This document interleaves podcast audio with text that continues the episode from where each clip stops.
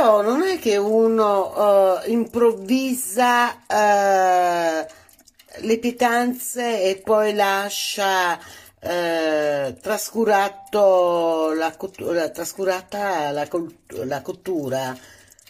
Cioè, bisogna quel nero che qui rappresenta è solo l'esterno della non è bruciato anzi deve cuocere come minimo altra mezz'ora. Eh, sono le zucchine che ho improvvisato stasera ambressa ambressa.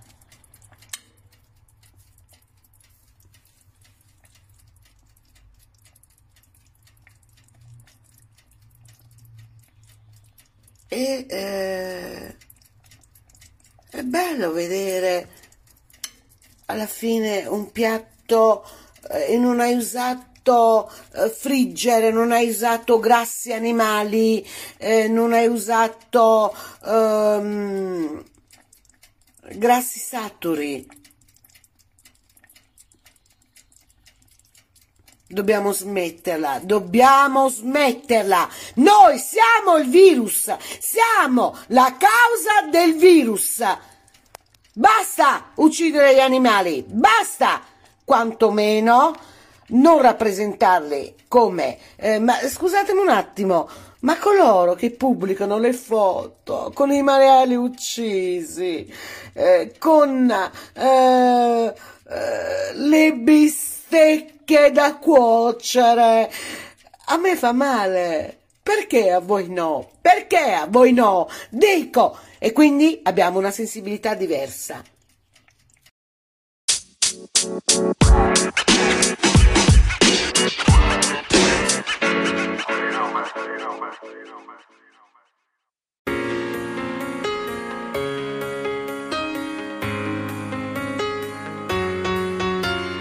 Letteralmente Radio Yoga Network www.letteralmente.info Nostro indirizzo di posta elettronica radio yoga network chiocciola gmail.com Buon ascolto!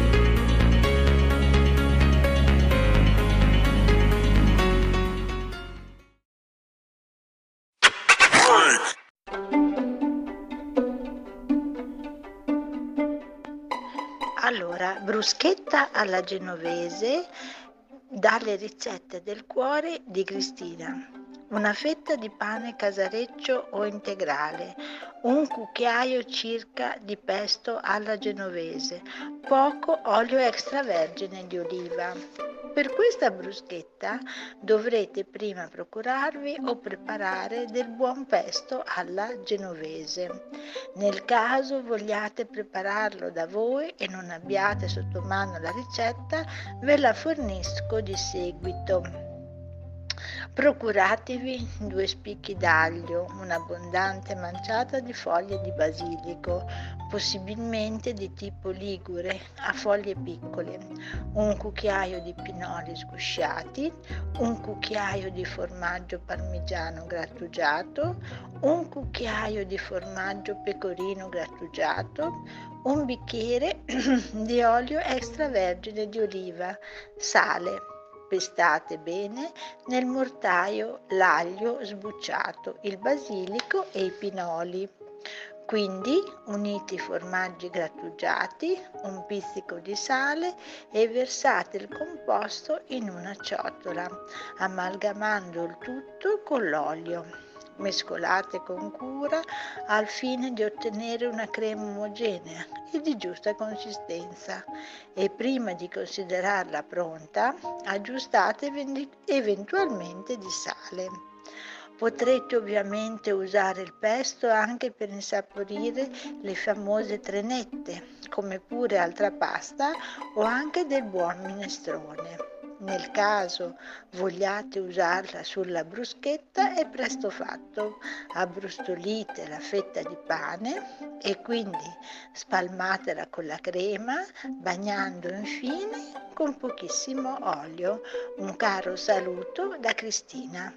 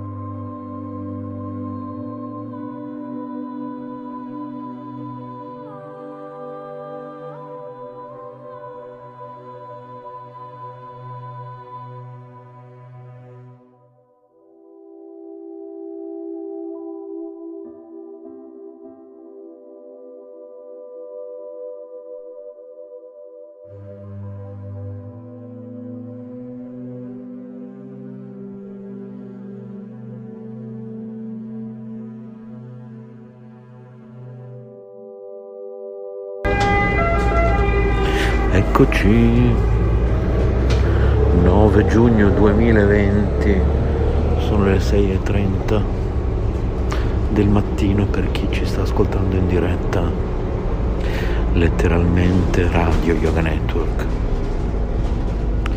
la radio dell'associazione Sole e Luna, ex Hackathon, www.letteralmente.info nostro indirizzo di posta elettronica radio yoga network chiocciolagmail.com e come consuetudine di passeggiando con rami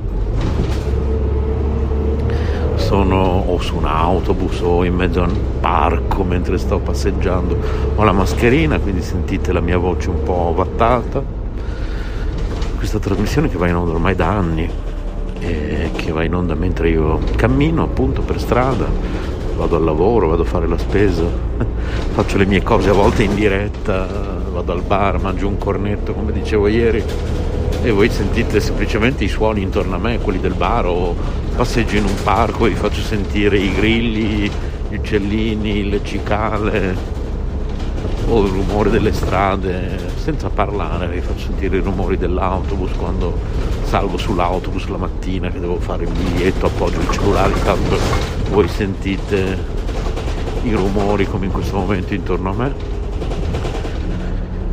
Oppure semplicemente parlo, parlo di, di cose, parlo della, della mia vita,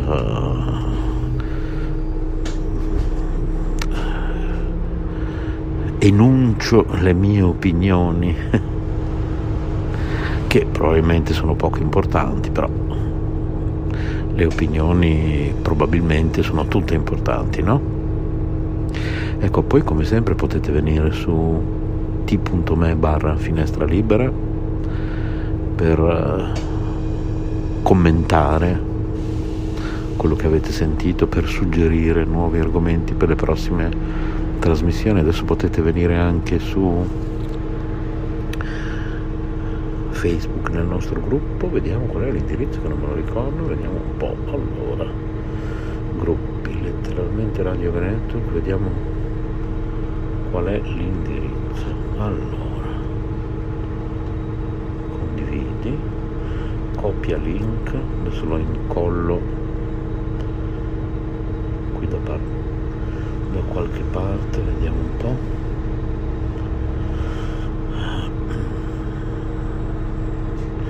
Ah ok, semplicissimo, quindi è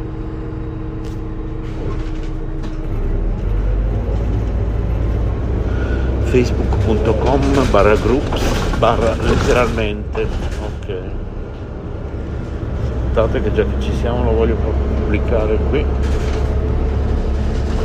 per ricordarlo alle persone che sono. Lo voglio mettere anche qui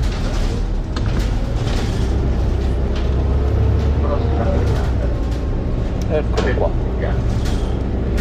Benissimo. Che ore sono? è presto quindi posso anche scendere. Posso anche scendere lì dalla camera di commercio. Poi vado a piedi. Così parliamo un po' da lì in poi. Nel frattempo cosa posso dirvi? Stamattina ho pubblicato, non mi ricordo se in quel gruppo letteralmente radio, comunque posso provvedere subito. Ho pubblicato in un altro gruppo ma posso provvedere subito, eccolo qua, un articolo dedicato a 25 biscotti e merendine 100% vegetali che potete trovare al supermercato. Adesso questo lo pubblico subito. Aspettate, nel gruppo.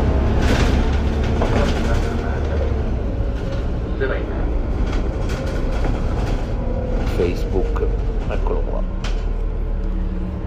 Ecco, tutto in diretta. L'ho pubblicato in questo istante facebook.com barra groups barra letteralmente ok? Lo trovate lì.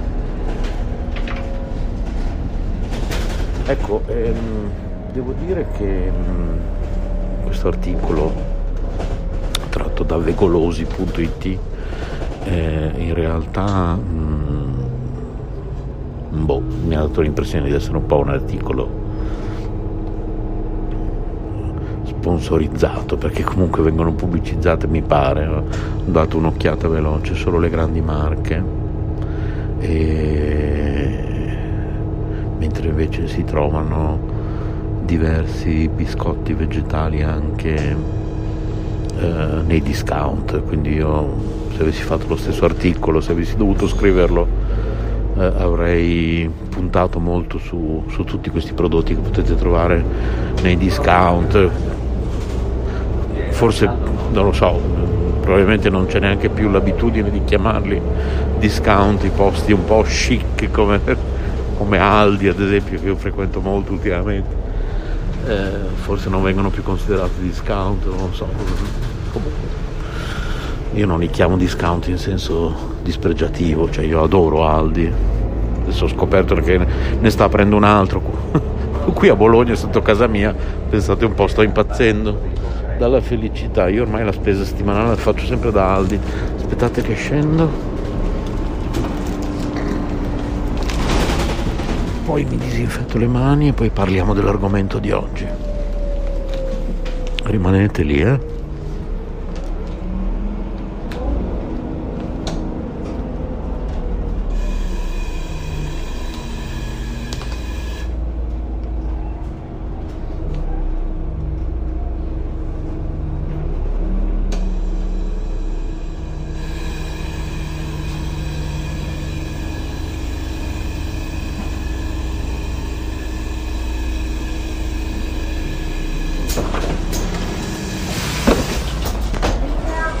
Allora, adesso devo trovare un posto sul quale appoggiare il telefono e disinfettarmi le mani prima di cominciare a parlarvi dell'argomento di oggi. Ecco, ho trovato posacenere di un cestino, non so qui, qui a Bologna, no? Lì da voi non saprei, qui a Bologna ci sono questi posaceneri appoggiati sopra i cestini sono perfetti. Ecco qua. Oh. mi disinfetto le mani. Ecco.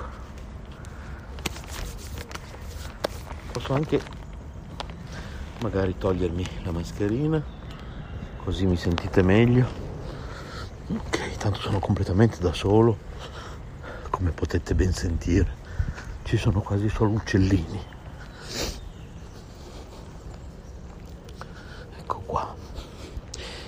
io e Michela non siamo vegani, ma in realtà allora parlavamo di questi biscotti, cioè io tante volte ve ne parlo, se voi guardate i video dei prodotti finiti o anche gli svuota la spesa, ma soprattutto i video dei prodotti finiti, parlo di queste cose sul nostro canale YouTube Finestra Libera.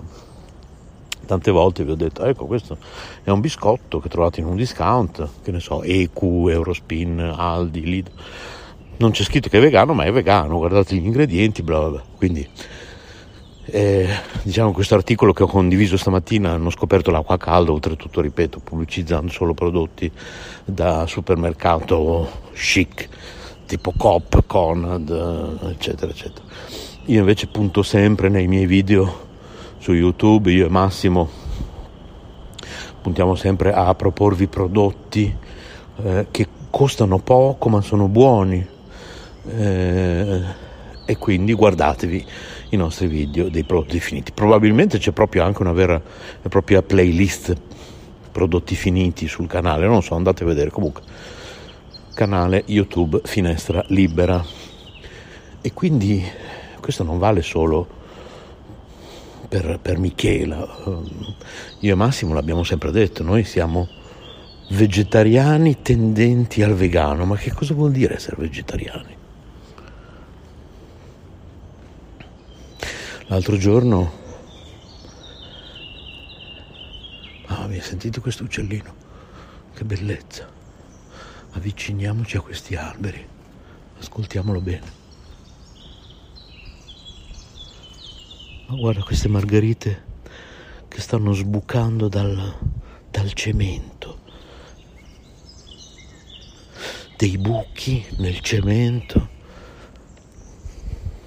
dai quali una margherita si fa strada, attraverso i quali una margherita si fa strada e viene fuori questa piantina meravigliosa. Pazzesco la natura, incredibile.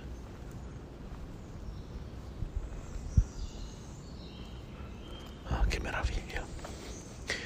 Sono nel quartiere fieristico, sono proprio all'ingresso della fiera e non c'è nessuno quest'ora, è meraviglioso, è bellissimo. Sentite intorno a me che meraviglia, che pace, ci sono degli alberi meravigliosi dove sono adesso in questo momento.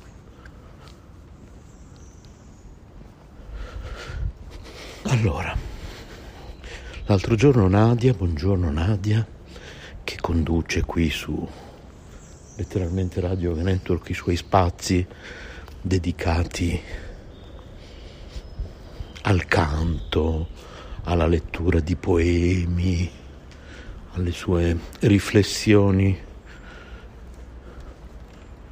mistiche, esoteriche o di vita quotidiana.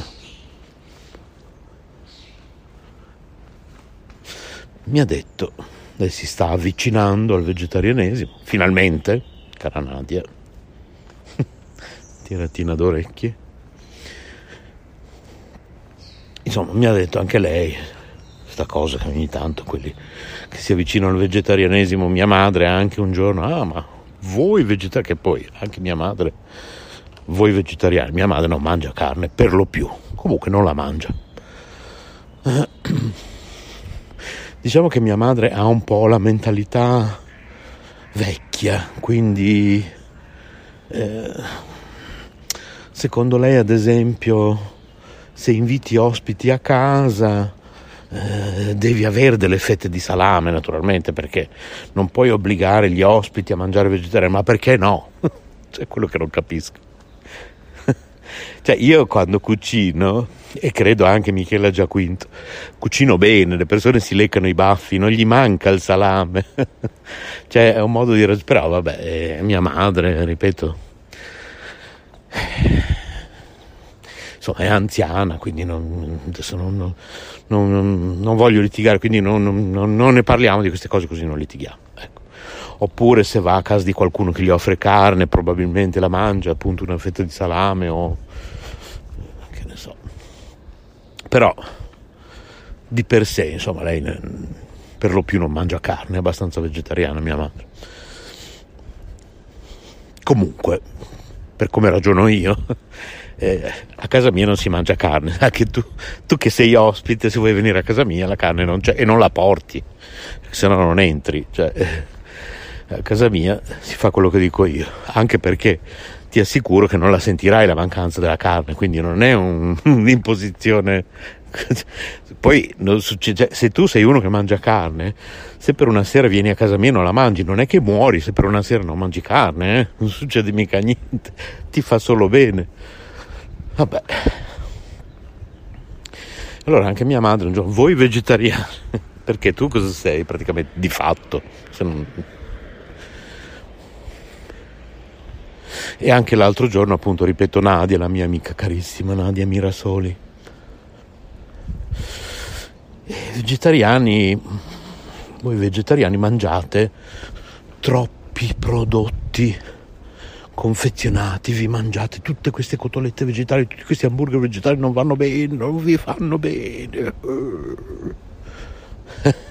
ah, perché faceva poi bene la carne che mangiavate voi, o che forse mangiate ancora, non so, qualcuno di voi la mangia, qualcuno no, di quelli che mi stanno ascoltando. Cioè, che ragionamenti sono? Ma poi diventare vegetariano è smettere di mangiare, ecco perché non mi piacciono le definizioni. Io e Michele non siamo vegani, non siamo vegetariani, no, no. io di me Massimo dico sempre siamo vegetariani tendenti al vegano, però non voglio definirmi nemmeno vegetariano, noi non mangiamo carne, punto.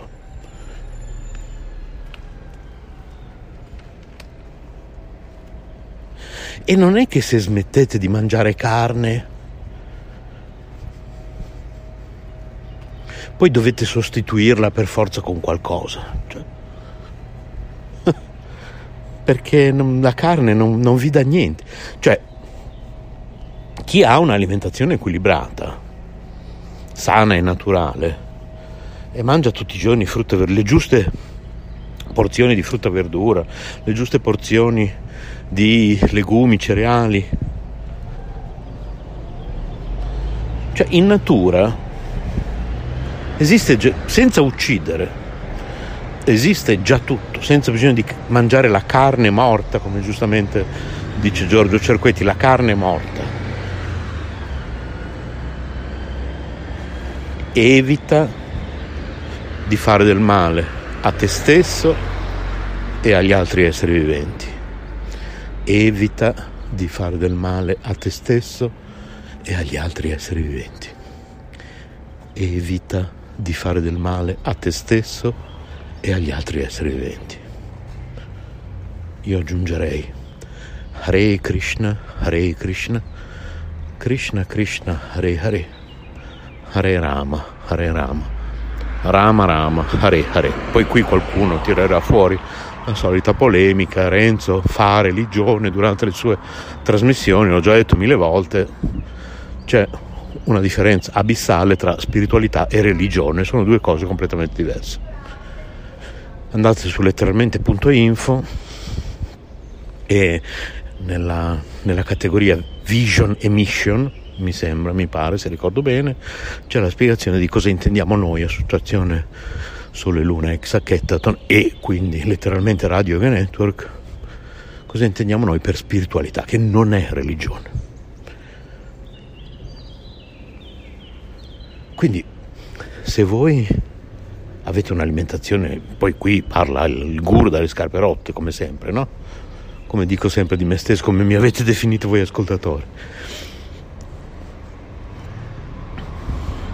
perché io no, non sono magro, mi piace mangiare.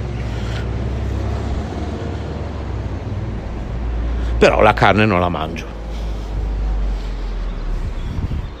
Il mio corpo è pieno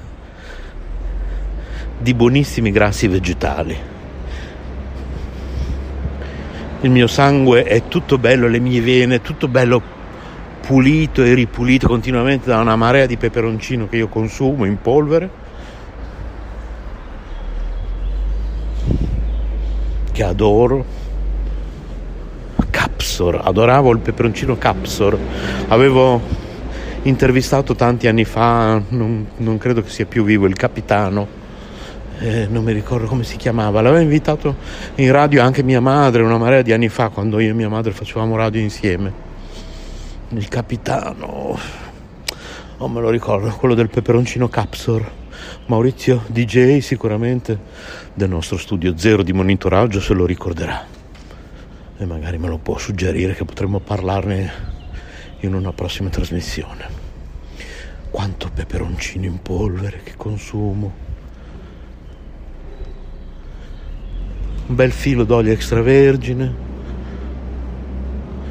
su delle belle verdure, una bella paella vegetale con del riso integrale. Ho fatto questo weekend una meraviglia con sopra tutte queste erbe fresche, prezzemolo, benta, salvia, tutte fresche, appena raccolte dall'orto. Mamma mia, che bontà, è uscito dal forno questa cosa, un bel filo d'olio extravergine sopra.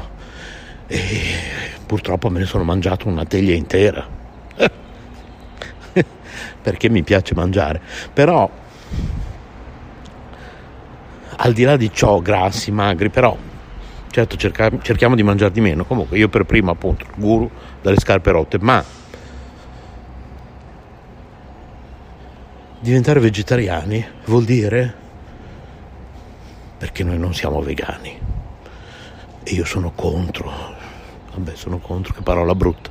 Contro i vegani no non sono contro i vegani. Però contro il loro assolutismo. Cioè se tu vai da qualcuno che si sta avvicinando al vegetarianesimo e ti dice io vorrei smettere di mangiare carne però per, per adesso non me la sento di non mangiare il pesce, posso almeno... Ma sì, io, cioè, io lo, lo incoraggio. Poi in futuro sarà quella persona, ma anche se all'inizio ti vuoi mangiare il pollo, eliminare la carne rossa. Cioè io le persone le incoraggio, si va per gradi. Il vegano è capace che se è lì di fianco a te, no, se devi mangiare anche il pesce, tanto vale che mangi anche la carne. Assassino, tu che bevi il latte sei un assassino. Cioè, ma non si ottiene niente così con le persone. Cari vegani, cari amici vegani, non si ottiene nulla così. Tempo, luogo e circostanza per tutto e per tutti. Allora io sono per il non mangiare carne. E poi tra l'altro senza sostituirla. Poi è ovvio che anch'io, soprattutto io, che sono il guru dalle scarpe rotte, io questi prodotti confezionati, quindi eh, che ne so, cotoletta della Valsoia oppure hamburger vegetali, eh, nugget vegetali, cioè ci sono delle cose buonissime tra i prodotti vegetali già pronti nei supermercati. Ormai in qualsiasi discount ha una mini scelta, ben più di mini, con tutti questi prodotti buonissimi. Sì, probabilmente come tutti i prodotti industriali, sempre troppo pieni di sale o di zucchero. Usate poco sale, poco zucchero, però se ogni tanto vi mangiate una cotoletta vegetale non succede niente. Certo, non deve essere la quotidianità. Cioè, smettere di mangiare carne non vuol dire ingozzarsi tutti i giorni di quei prodotti lì. Perché, ripeto, chi ha un'alimentazione vegetale equilibrata non ha bisogno di altro, non ha bisogno di prodotti sostitutivi. Ecco, l'unica cosa che vi consiglio di consumare non dico spesso perché adesso si dice anche che anche la soia non faccia poi così bene da mangiare spesso, quindi il tofu, che è formaggio vegetale fatto con latte di soia, rispetto a questi prodotti di cui avevamo parlato, hamburger vegetali pronti, cotolette vegetali pronte, nugget vegetali pronti, il tofu è sanissimo. Poi adesso non so dirvi se il tofu non va mangiato tutti i giorni perché la soia, no? perché poi qui stare dietro ogni volta alle nuove scoperte scientifiche c'è anche un po' da impazzire, eh? sinceramente.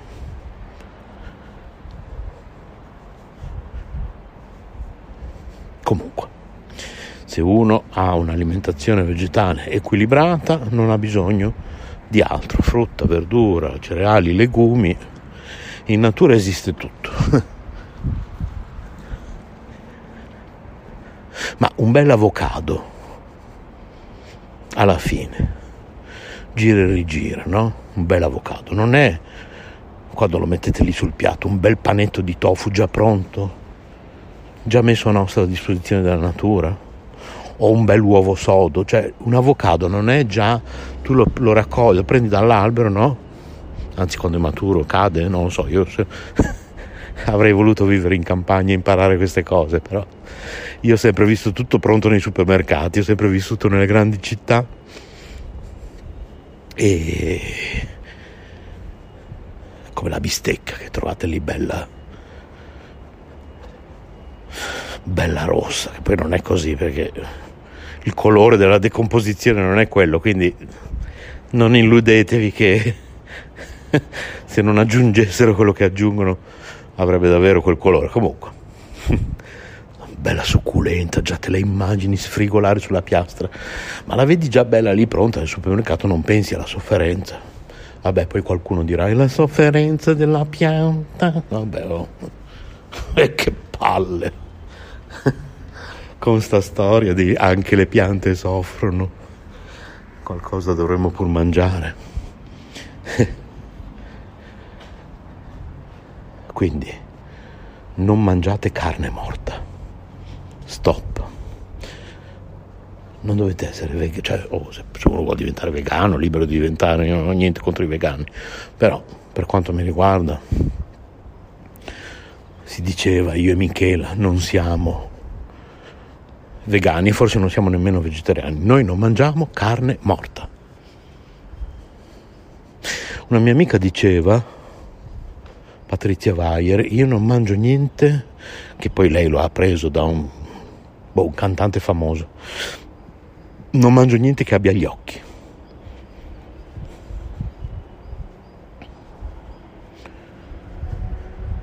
Quindi fate un po' voi, insomma.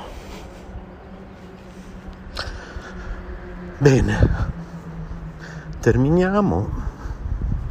Spero di essere stato chiaro.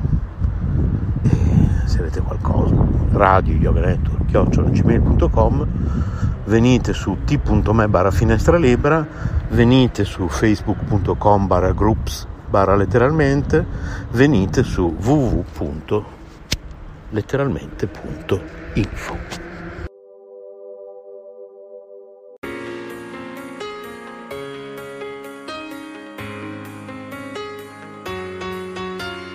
Letteralmente Radio Yoga Network www.letteralmente.info Nostro indirizzo di posta elettronica radio yoga network chiocciola gmail.com Buon ascolto!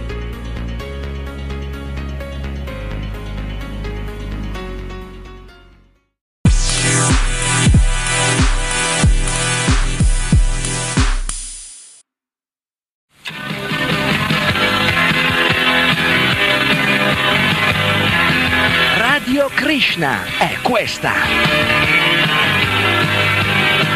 Radiofoniche staticamente parlando, o meglio, ascoltando. Ovunque in Italia non c'è paragone.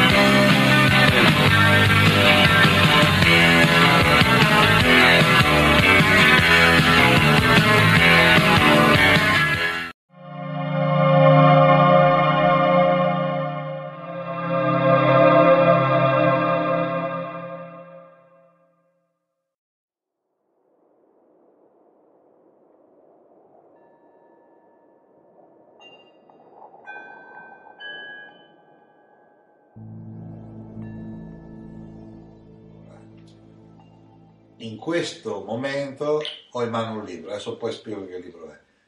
Io voglio spiegare bene che cos'è una frase detta nel film Guerre Stellari, il lato oscuro della forza. Però prima devo parlare di questo.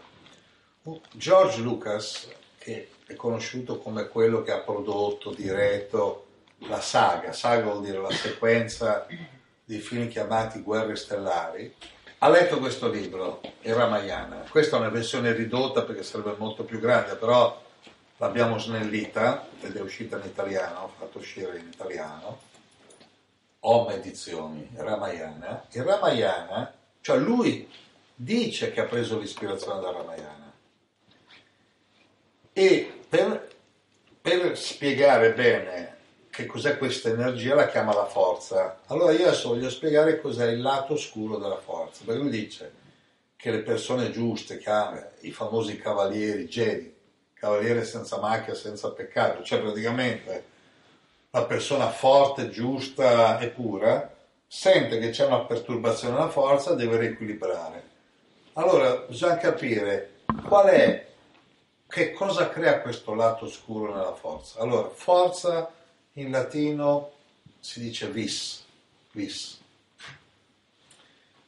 Per cui la parola vir, maschio forte, vir, virile, anche la parola virus viene da virus, è forte, anche se il virus in realtà non è forte e che una persona che incontra il virus è debole, fa sì che il virus abbia il sopravvento, perché noi abbiamo delle difese immunitarie per cui possiamo essere più forti di tutti i virus dell'universo.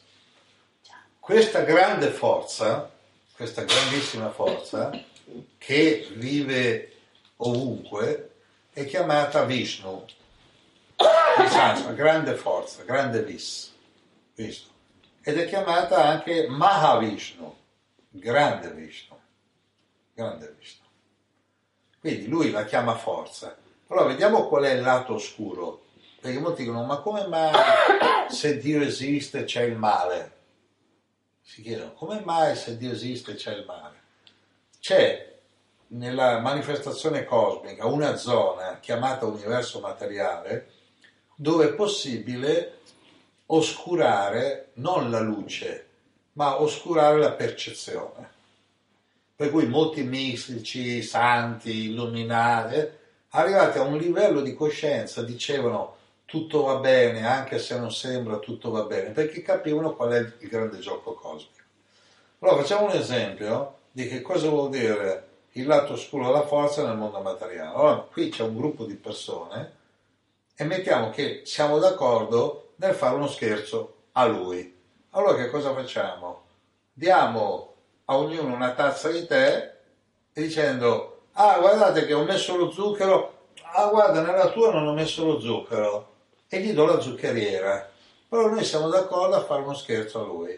Abbiamo sostituito lo zucchero col sale. Allora lui mette quanti cucchiaini? Due, due cucchiaini di zucchero che in realtà è sale, noi lo sappiamo. Lui assaggia, fa così e noi ridiamo. E comincia lì la violenza. Lì comincia la violenza. Noi ridiamo perché lui ha sofferto. È lì che comincia. È lì che comincia i bambini, crescono, i genitori, no, dicono no, no, scherzavo, giocavo, che giocava? Lui ha sofferto perché ha preso il tè pensando che c'era lo zucchero, c'era il sale. È lì che comincia la violenza. Quindi nel grande gioco cosmico non ci sono scherzi, c'è o l'armonia o la disarmonia, o l'equilibrio o lo squilibrio. Portata a livello estremo, dice, ah, quelli lì erano sadici, mentre sparavano ridevano, perché erano gli stessi che ridevano quando lui metteva i cucchiaini di sale, noi lo sapevamo e gli ha fatto lo scherzo. Io non ho visto il film, però mi hanno detto, ah, che bel film, amici miei, una delle scene più belle, io non l'ho visto, ma è che quelli andavano alla stazione, quando il treno partiva prendevano a schiaffi i passeggeri e capirai, quella è violenza. Tante sale al posto zucchero, schiaffi a quelli che partono. Il finale qual è? Campi concentramento, sterminio, tortura, repressione, morte. Dice, oh, non esagerare. No, no, invece si comincia lì. Comincia ad abituarti all'idea, molti film comici non sono comici, perché fanno vedere che uno ride quando uno parla delle disgrazie degli altri, dei difetti degli altri, carica sugli altri, cerca di spaventare gli altri.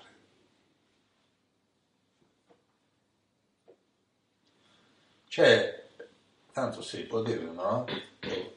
Balestri, eh, faceva lo stesso liceo che ho fatto io, e poi è inventato, è stato uno dei primi autori del programma Scherzi a parte. Quali scherzi? Non ci sono scherzi sì, c'è anche scherzi da prete, scherzi a parte. No, scherzavo. Uno va da uno fa, senti, volevo dirti una qualche cosa. Ho fatto l'amore con tua moglie. Poi dice, no, scherzavo. Però in quel momento gode quando vedo, ma come tu? No, ma scherzare, dai. Scherzavo. Intanto però la botta gliel'hai data, no? Quindi il lato oscuro è che nel, nell'universo spirituale essendo tutti telepatici, ecco il gioco, non puoi fingere. Quindi, siccome noi siamo uguali in questo universo materiale per provare quattro cose, il senso del finito, il lato oscuro è dire a uno tu morirai, morirai, morirai.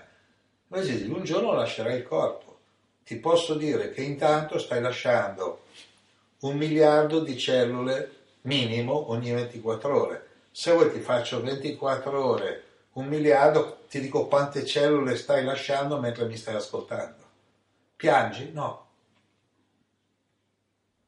A fine mese moltiplica 30, però a fine mese un miliardo minimo, eh? sono delle stagioni che ne lasci di più di cellule, cioè le lasci, le cambi. Noi cambiamo un miliardo di cellule al giorno, minimo. A fine mese ci ho cambiato 30 miliardi di cellule.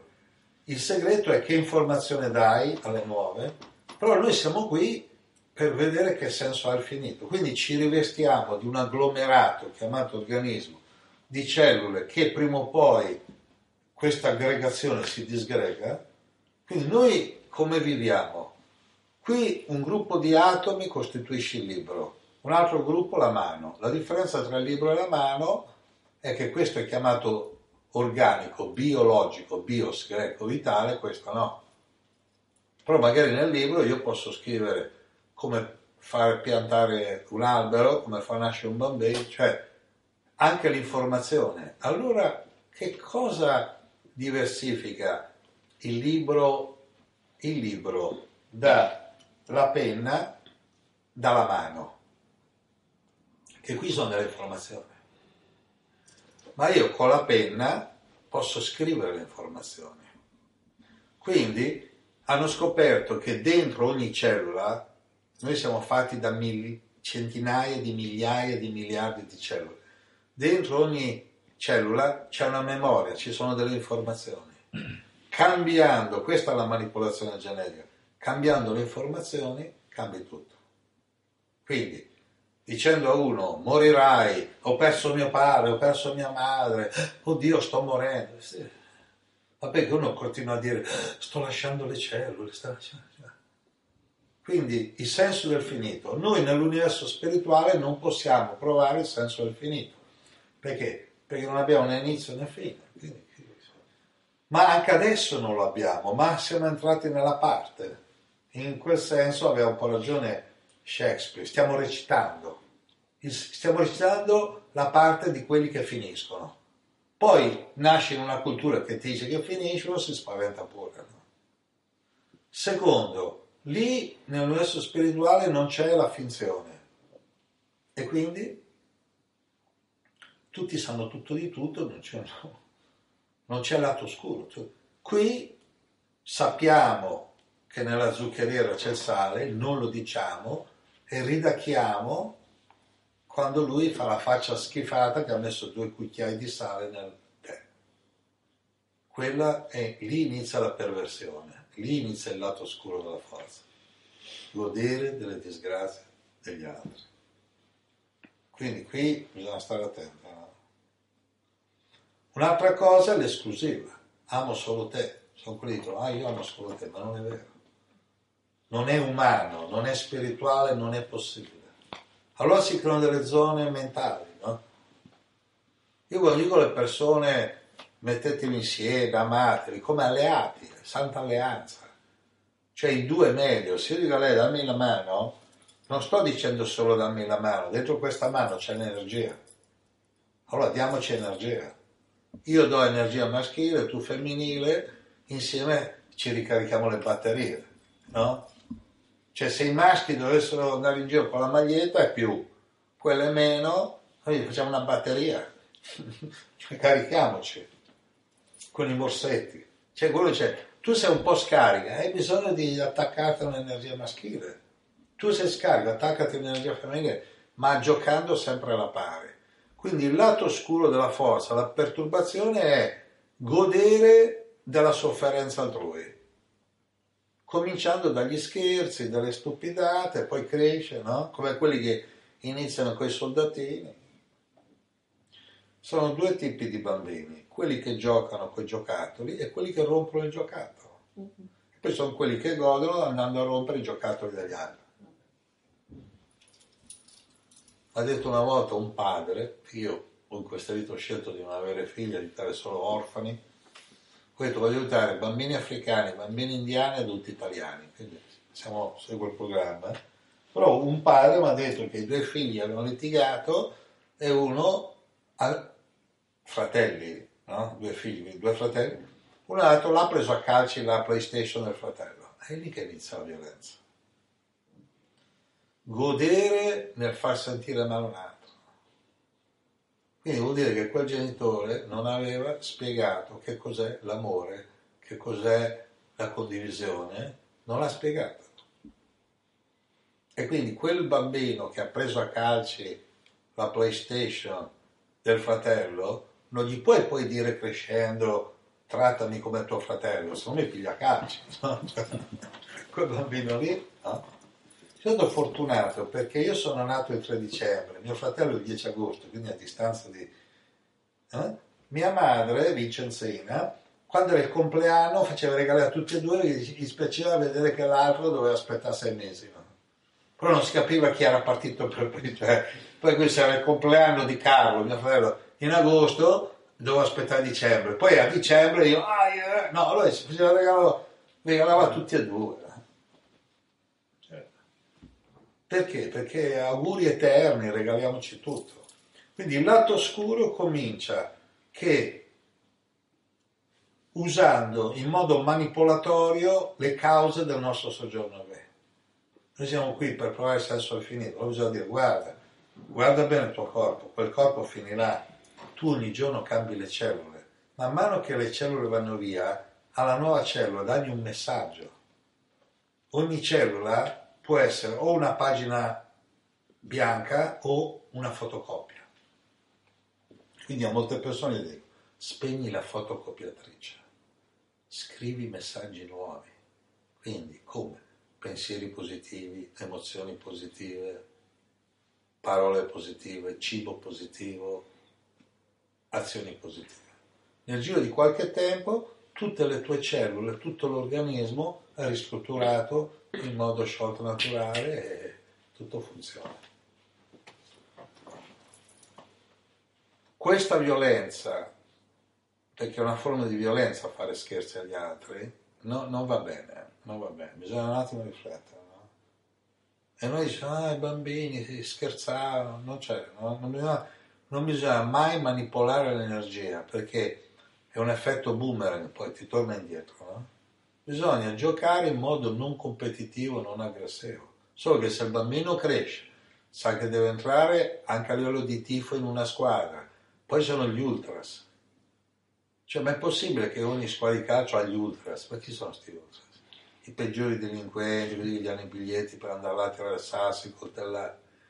Perché è il programma dei capi, divide e timpera, no? Dividere e fare che sì, che tutti litigano tra di loro.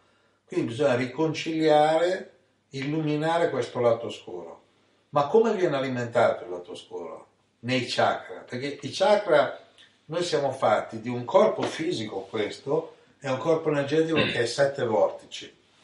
Basta mettere, la chiamo il lato oscuro, la zona d'ombra, mettere qualcosa che offusca.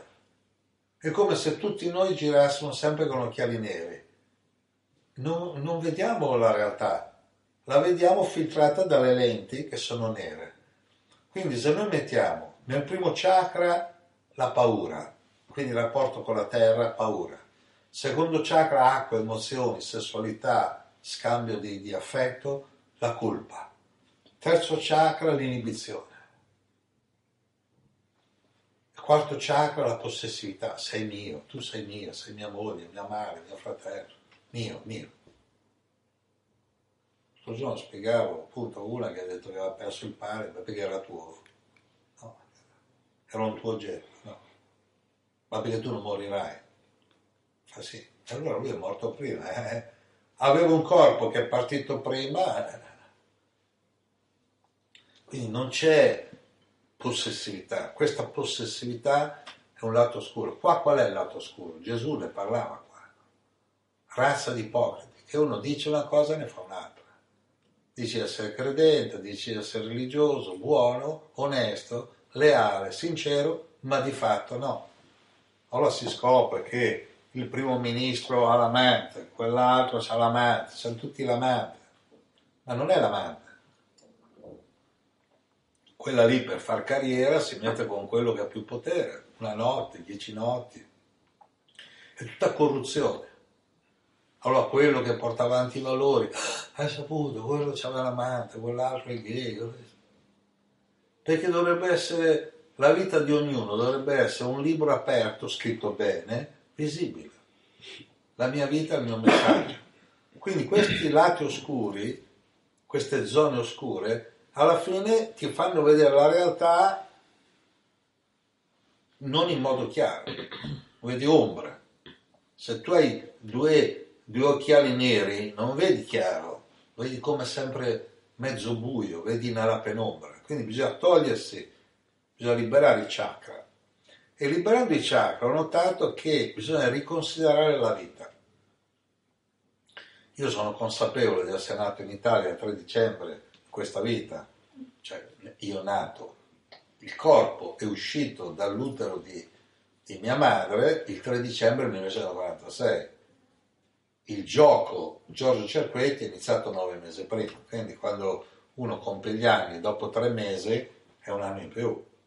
Quindi io sono adesso il 3 dicembre 2013 67 a febbraio adesso 2014 68 dopo tre mesi hai un anno in più. Sì perché devi calcolare i 9 quelli lì dove li metti uno pensa che quando è nato ma quando è uscito no?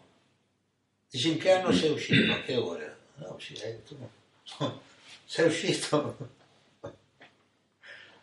È stato forte perché io quando sono nato proprio mia madre i miei genitori a Scolpiceno avevano anche una casa ad Ancona.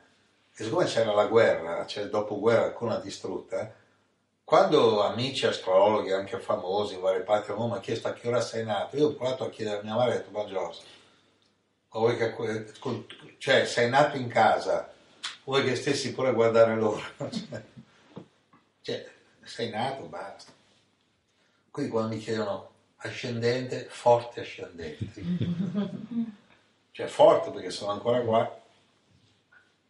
Poi mi ha detto più o meno sei nato prima dell'alba, nel chiarore di un 3 dicembre 1946. Ha detto c'era la luna piena, non c'era la luce, ha messo un letto vicino alla finestra sulla luna piena che schiarava. Ha nevicato fino all'una alle due di notte, poi ha smesso di nevicare, c'era la luna piena e la vicina di casa era un'ostetrica, ho raccontato già l'episodio ma mi piace, vicina di casa in via Cosme Damiano d'Ancona faceva l'ostetrica, di cognome si chiamava Avvertenza. E ha detto siccome mio padre ha dato una scolpicella ha detto ah torno subito, invece sono nato quando non c'era. No? e le ha detto Vincenzina se bussa, ha bussato, è arrivato, sono nato in 5 minuti. C'avevo da fare. Con la placetta, no? Sai, nato sci, tipo lo sci, sai tipo eh? come i bambini che vanno giù con la sciovia lì. Sono andato così, ho messo una bagnarola vicino al fuoco, c'era sta luce dice della luna piena, figurati guardavamo che ore cioè, era lì da sola, eh. mia sorella che aveva 4 anni di più era con mia nonna, ascolti, mio padre per lavoro andava avanti e indietro, sai, doveva ricostruire le sue attività, fatto sta che sono nato. Ma ancora adesso io sono consapevole che nel rapporto tra me, io, spirito eterno, questo corpo e gli altri corpi, sono consapevole, dobbiamo giocare tutti alla pari. Infatti raccontavo oggi a pranzo che sto facendo degli studi più approfonditi sugli animali. No? Con i cani non mi è facile perché i cani molto, difendono molto la proprietà, quindi sono un po' robotizzati, no? ma sono, i cani hanno salvato gente, sono bravi, eh? però quando ti guardano, amico nemico. Invece gli animali con cui mi sono trovato meglio sono i corvi e i gatti, spiriti liberi. Ho fatto esperimento nel corso degli anni con i gatti a trasmettere ai gatti, preferibilmente ho visto che l'esperimento mi riesce soprattutto con gatti che se anche vivono in una casa però vanno fuori. Con quelli che vivono negli appartamenti non mi riesce molto perché vedo che sono spaventatissimi, hanno paura. Invece quelli che hanno magari so, un pian terreno, le villette con i gatti che entrano con quelli lì mi riesce. Ultimamente c'è un gatto che vive in uno stabilimento balneare, si chiama Romeo, lui riesce perfettamente. Perché riesce? Perché è uno spirito libero. Allora mi sono avvicinato, ci ho parlato, lui mi ha guardato, cioè, poi gli ho presato degli amici, adesso questi amici lo vanno a trovare, cioè ha sviluppato delle relazioni con gli altri. E che cosa vedo? Che questi gatti qui, gli ho dato un nome, no? Questi gatti sono sensitivi.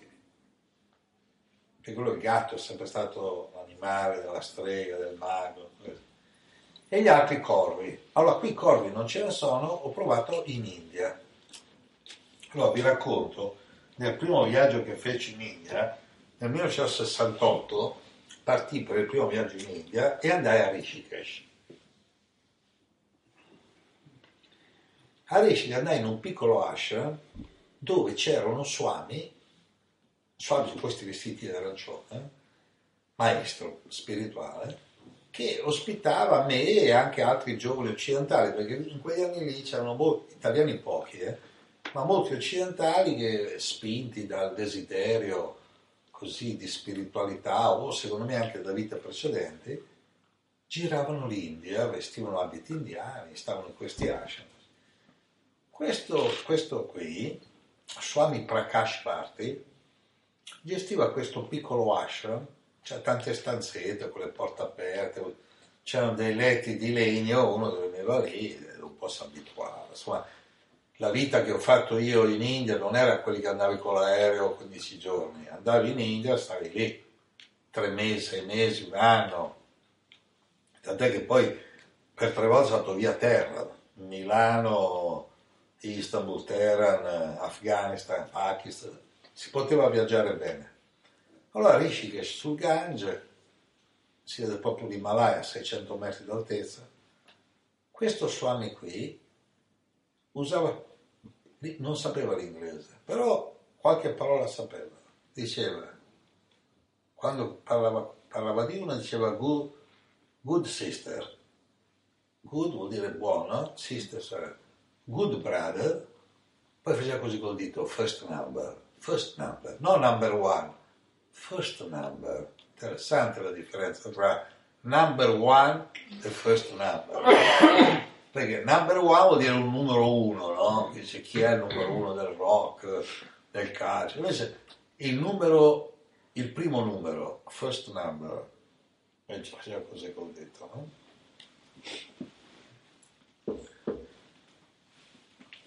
Ogni tanto si metteva lì Hare Krishna, Hare Krishna, Hare Krishna, Krishna Krishna, Hare Hare, Hare Rama, Rama. Anche mezz'ora, un'ora noi ci mettiamo lì a dire Hare Krishna con lui. Poi a un certo punto io avevo ricordi di vite passate dell'India, però sai, per quanti ricordi ero sempre arrivato in India dopo una nascita, 20 anni, finito il liceo classico, partito per lì, c'era sempre una matrice occidentale. Dentro di me non sono né orientale né occidentale, sono spirito libero, che era vissuto in India, sull'Himalaya, per cui vedevo lo Swami che parlava coi corvi. Cioè, lui si sedeva così con le ginocchia, ah, saltellava tipo una rana, ah, i corvi lì. Poi non gli potevi neanche dire che fai, parli coi corvi, si vedeva che parlava coi corvi. Cioè, cioè corri, no? Faceva dei gesti. Io ho registrato che lui parlava con i corvi. Poi lui, l'unico esercizio di yoga che faceva la sera, al tramonto, quando ancora c'era luce, ma non c'è quella luce accecante, quindi potevi tenere l'occhio leggermente più aperto, quindi di giorno col sole dovevi stare con l'occhio strizzato, quelli 5, 10, 15, 20, chi, chi c'era nell'ascia, metteva tutti in cerchio, ti diceva guarda negli occhi, appena muovevi la palpebra o muovevi le pupille, eh, diceva good brother, faceva good brother, first number, first number. Faceva il giro, si calmavano tutti, Hare Krishna. Poi la mattina ricominciava, perché la sera poi i corvi andavano a dormire. Poi arrivavano, questo si metteva là a parlare con i corvi e, e metteva dei suoni, io non capivo cosa stava facendo, però questo parla con i corvi. Anni dopo, perché io ho fatto i primi anni India-Italia, India-Italia, e poi dopo ho continuato a viaggiare l'India, arrivai a Puri, Jagannath Puri, Orissa, dove c'è il tempio di Jagannath anche lì mi sembrava di esserci stato, ma proprio stato, cioè vissuto. Stavo così bene E a un certo punto, per farla breve, ho incontrato il figlio di un famoso maestro tantrico, Gaji Babu, che mi ha visto, mi ha detto tu non sei, tu, detto, tu sei un maestro. Io non parlavo. Sono trovare due o tre volte, volta mi ha fatto in una stanza, c'era una poltrona, ho detto siedi lì. Io mi sono seduto, lui si è seduto sul tappeto. Quella è la posizione, no? Tu sei un maestro. Poi l'ha detto al Gaggiapati Maharaj, il re di Puri, che dato la macchina frontista, quindi dopo un po' a Puri conoscevo tutti, anzi volevano che io vivessi a Puri.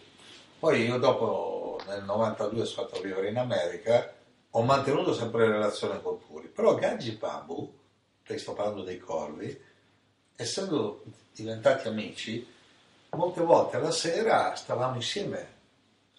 E siccome io per natura sono eh, un esploratore della multidimensionalità, e lui diceva che io ero uno molto elevato, io però dicevo, ma raccontami un po' la tua vita, dicevo, come doveva essere 40 anni fa? Vi parlo della fine anni 70, primi anni 80, no? quindi dicevo, com'era Puri 40 anni fa?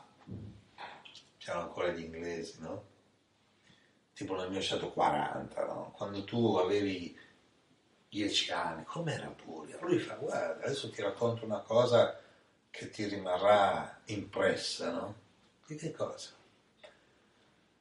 C'era uno yogi che viveva nudo, che aveva sempre un fuoco acceso sotto un albero con un tridente. Il tridente rappresenta passato, presente e futuro.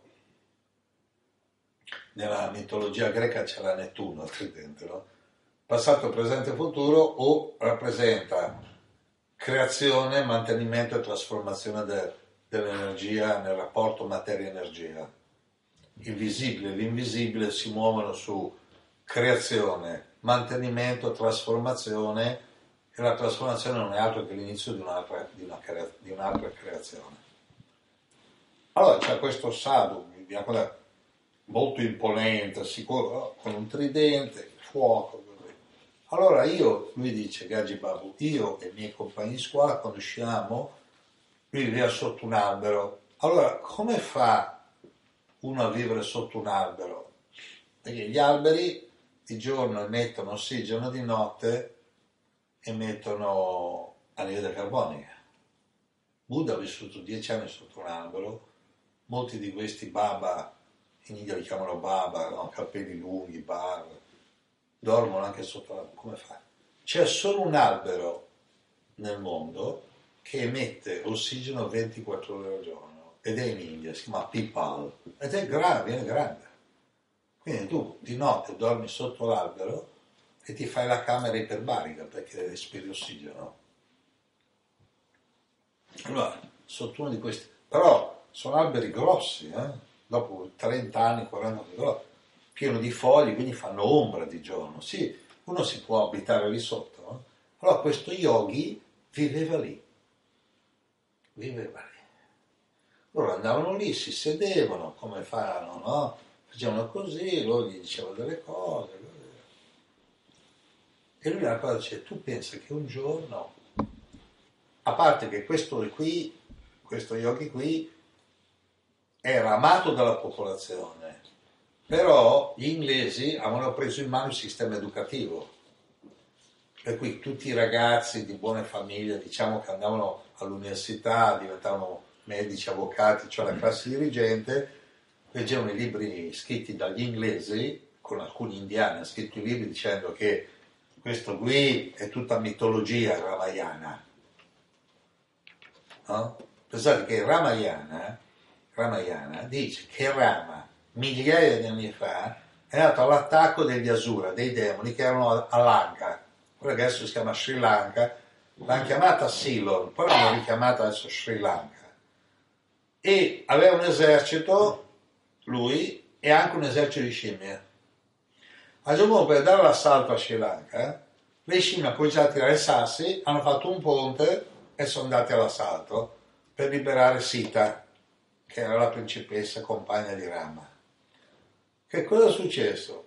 Che in effetti anche la NASA l'ha confermato dal satellite, si vede che c'è un ponte. Però fino al 1800 lo chiamavano il ponte di Rama, poi stati gli inglesi e l'hanno chiamato il ponte di Adamo, dicendo che Adamo, Adamo, proprio Adamo ed Eva, aveva, aveva attraversato sto ponte per andare a meditare, non so, Adamo, a Sri Lanka, pur di non chiamarlo il ponte di Rama.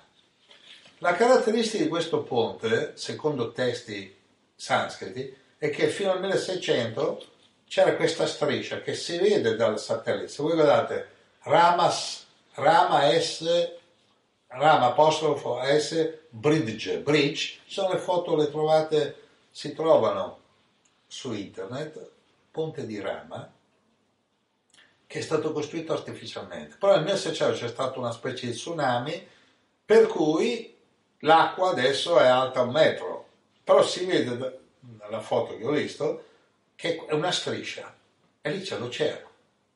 Tant'è che le navi non attraversano lì, vogliono fare il giro.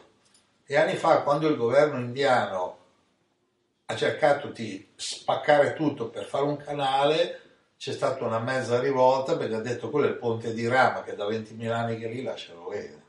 Quindi vuol dire che fino al 1600 lì si poteva passare, c'è sta striscettina. Quindi gli inglesi hanno scritto il libro, ah, qua è tutta mitologia, qui Ramayana, Mahabharata, è tutta mitologia. Quindi educavano le nuove classi dirigenti a dire che questi yogi, tutti ciarlatani, tutti così. Perché faccio la premessa? Perché un giorno Gaji Babu esce da scuola con i suoi amici di corsa, andavano a stare un'oretta col Baba, con lo yogi, lo yogi fa andate via, andate via. Lo yogi era sempre molto gentile con i bambini. Andate via, andate via. No, lui, ma perché? Baba, perché? No, andate via. E indica a neanche 100 metri, c'era l'ospedale, fa andate via perché devo fare una meditazione che ci sono sei persone che stanno morendo là. Allora i bambini, sai, insistono, era un bel gruppetto. Ma come sta morendo? Bah, eh sì, sta morendo. Entro due ore. Sai, il bambino un po' scettico, un po'... però. Alla fine il babà, perché vede che i bambini insistevano, dice a uno, apri la cartella, gli dai i numeri, perché ogni letto aveva un numero, dice, morirà, non so, il 22, il 40, cioè gli dai i numeri, sai i numeri. Poi i bambini su di corsa con le cartelle, sai, i bambini sono, no? Vanno là davanti all'ospedale, ah, bisogna salvare il numero delle... Allora due infermiere al ferro, ah, ma questo è l'ospedale, andate via, disgraziati, a fare rumore qui, via, ma qui non si viene qua a giocare, no, ma dobbiamo salvare delle persone. Arriva un medico indiano che aveva studiato all'università gestita dagli inglesi, dice, cos'è questa confusione? Ma no, sti bambini che danno retta a quel baba che sta sotto l'albero Pipal, si chiamano in India Pipal, questi alberi no? che fanno ossigeno 24 ore. Danno retta a quello lì, superstizioso, figlio gli ha detto che moriranno. Allora il medico, eh no, dice, adesso insegniamo ai bambini che quello è un ciarlatano. Chi è che deve morire? Allora, questo che aveva scritto, tira fuori quello, ma questi numeri qui muoiono. Venite con me. Vanno da un numero e si vede, hai visto? Il baba ciarlatano, questo qui sta male, ma non sta mica morendo. Mentre avviene questa scena, arriva un'infermiera e fa, dottore, dottore, insomma, in due ore sono morti tutti. Il primo è morto per ultimo, cioè il primo, quello, quello che il primo numero che gli ha detto, beh, e il dottore è perplesso. E i bambini. Poi Gaggi Babbo, il padre era un maestro tantrico, quindi, insomma, in famiglia si respirava aria di metafisica, di trascendenza, di contatti con le energie sottili. Tornano dal Baba. E siccome i bambini sono curiosi, ma noi tutti dobbiamo essere un po' curiosi, dicono, è un po' così, il Baba era là che stava meditando. Fa, Baba, dice, Baba, ma chi ti ha detto che questi sarebbero morti? E quando Gaggi Babu, che 40 anni dopo, quindi aveva sui 50-45 anni dopo, mi raccontava questo fatto, anche lui si emozionava perché mi ha detto, sai, il Baba ha, det- ha fatto cenno a dei corvi sull'albero, ha detto loro hanno detto. Ho detto, ma lui come fa a conoscere? Come fa? Cioè lui conosce il Kaka Shastra, la lingua dei corvi, c'è un testo sanscrito che insegna a parlare coi corvi, no? cioè a parlare, a comunicare.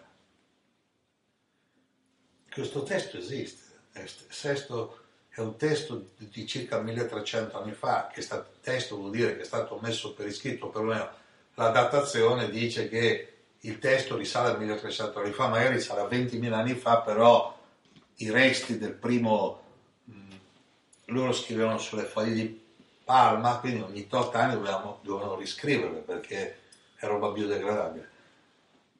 Kaka Jarita si chiama Shastra, che insegna a comunicare con i corvi.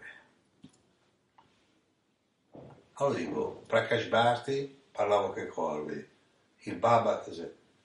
Poi un giorno gli ha detto, guarda mh, ai bambini, io andrò via, non torno più a Puri, quindi volevo salutarvi. Però di questi dieci bambini dice a Gaggi Babu, tu sei un sensitivo, hai il potere di vedere e incontrerai nella tua vita molti occidentali, alcuni spiritualmente molto elevati. A Puri, dove non fanno entrare gli occidentali nel tempio, Gaggi Babu era amico di tutti gli occidentali. Lui ha detto, da quando il Baba, il Sadhu, gliel'ha detto, sono passati circa 35 anni in cui lui non ha visto mai occidentali. Poi di colpo tutti che arrivavano andavano tutti da lui. eh. Io, eh? Io sono molto amico di Gaggi Babu. eh. È così amico che abbiamo fatto una discussione una volta. Io stavo andando a vivere negli Stati Uniti con Brenda ed ero sicuro che sarebbe stato un amore che durava tutta l'eternità, tutta la vita. Però una parte di me non era convinta. Però sapevo che dovevo andare là, infatti ho fatto bene andare là. Nel libro Incontro con la Chiara Luce descrivo questa esperienza fatta ad Atlanta, è stato un coma, viaggio fuori dal corpo, incontro con la Chiara bellissimo. Però iniziata questa relazione con Brenda, ho detto Brenda vado a fare un giro in India, fatto due mesi in India da solo, vado da Gaggi Babu, lui mi guarda, io gli ho messo una foto di Brenda e ho detto chi è questa qui? Io mi ricordo che mi ha guardato e fa senza dire niente.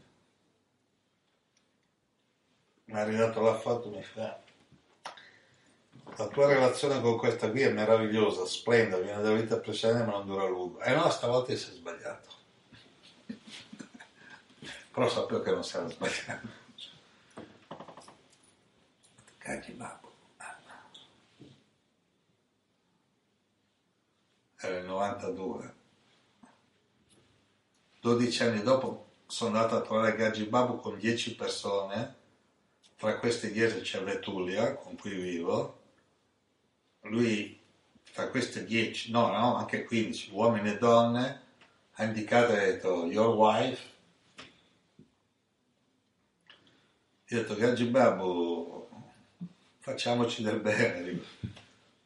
Tu sei un sensitivo, ah tu più di me, vabbè però. Allora certe volte no, è interessante come noi abbiamo delle intuizioni che le cose andranno in un modo, poi magari c'è un piccolo desiderio che vuole che cioè, noi vorremmo che andassero da un'altra parte, invece è meglio seguire l'intuito, sempre. Però parlavamo dei corvi, no? Dico, questo dei corvi. Corvi. Caccagiarita Shastra, come parlare coi corvi. Allora mi è presa la fissa di cominciare a comunicare coi corvi. C'è in India, capirai? C'avevo tempo libero, allora comincio andare sul terrazzo dell'albergo dove stavo, che stavo, sì, compravo il pane e lo mettevo sul davanzale, no? E poi, poi arrivavano i corvi e mangiavano, ma non scappavano mica, eh? Io- mi guardavano e io li guardavo. Però non riuscivo, cioè, vo- volevo una prova, però mi sembravano tutti uguali a me sti corvi, tutti neri.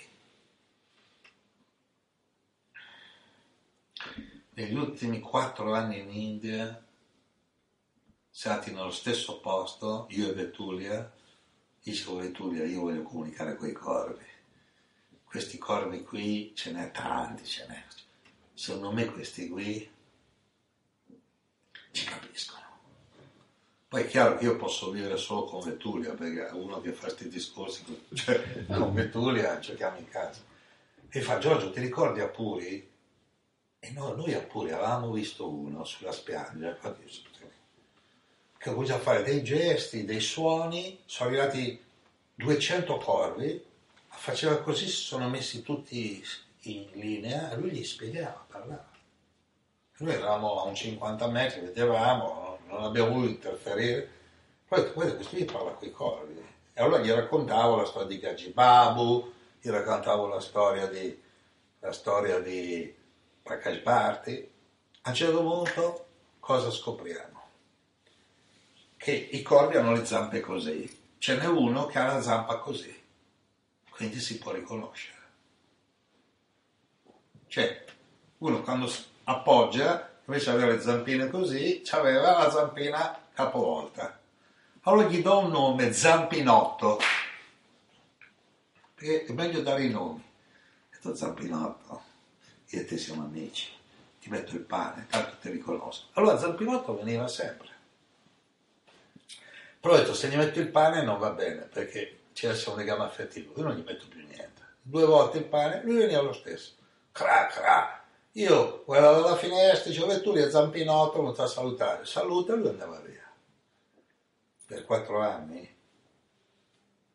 Cioè, noi stavamo lì due mesi, tre mesi, andiamo via nove mesi, torniamo dopo nove mesi, arrivano tutti i corvi a trovarci e c'erano. Poi andavo al ristorante, dico, c'avete il pane scaduto, cioè scaduto. Io prendevo, lo portavo sul terrazzo dell'albergo, li davo ai corvi, però il zampinotto veniva lì, anche se io non gli davo niente. Allora gli dicevo, zampinotto, era forte in India che aveva il corvo zampinotto. Zampinotto, io so che tu mi capisci. Cra!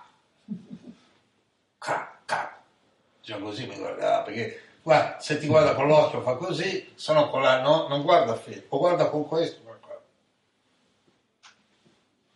e te ci capiamo.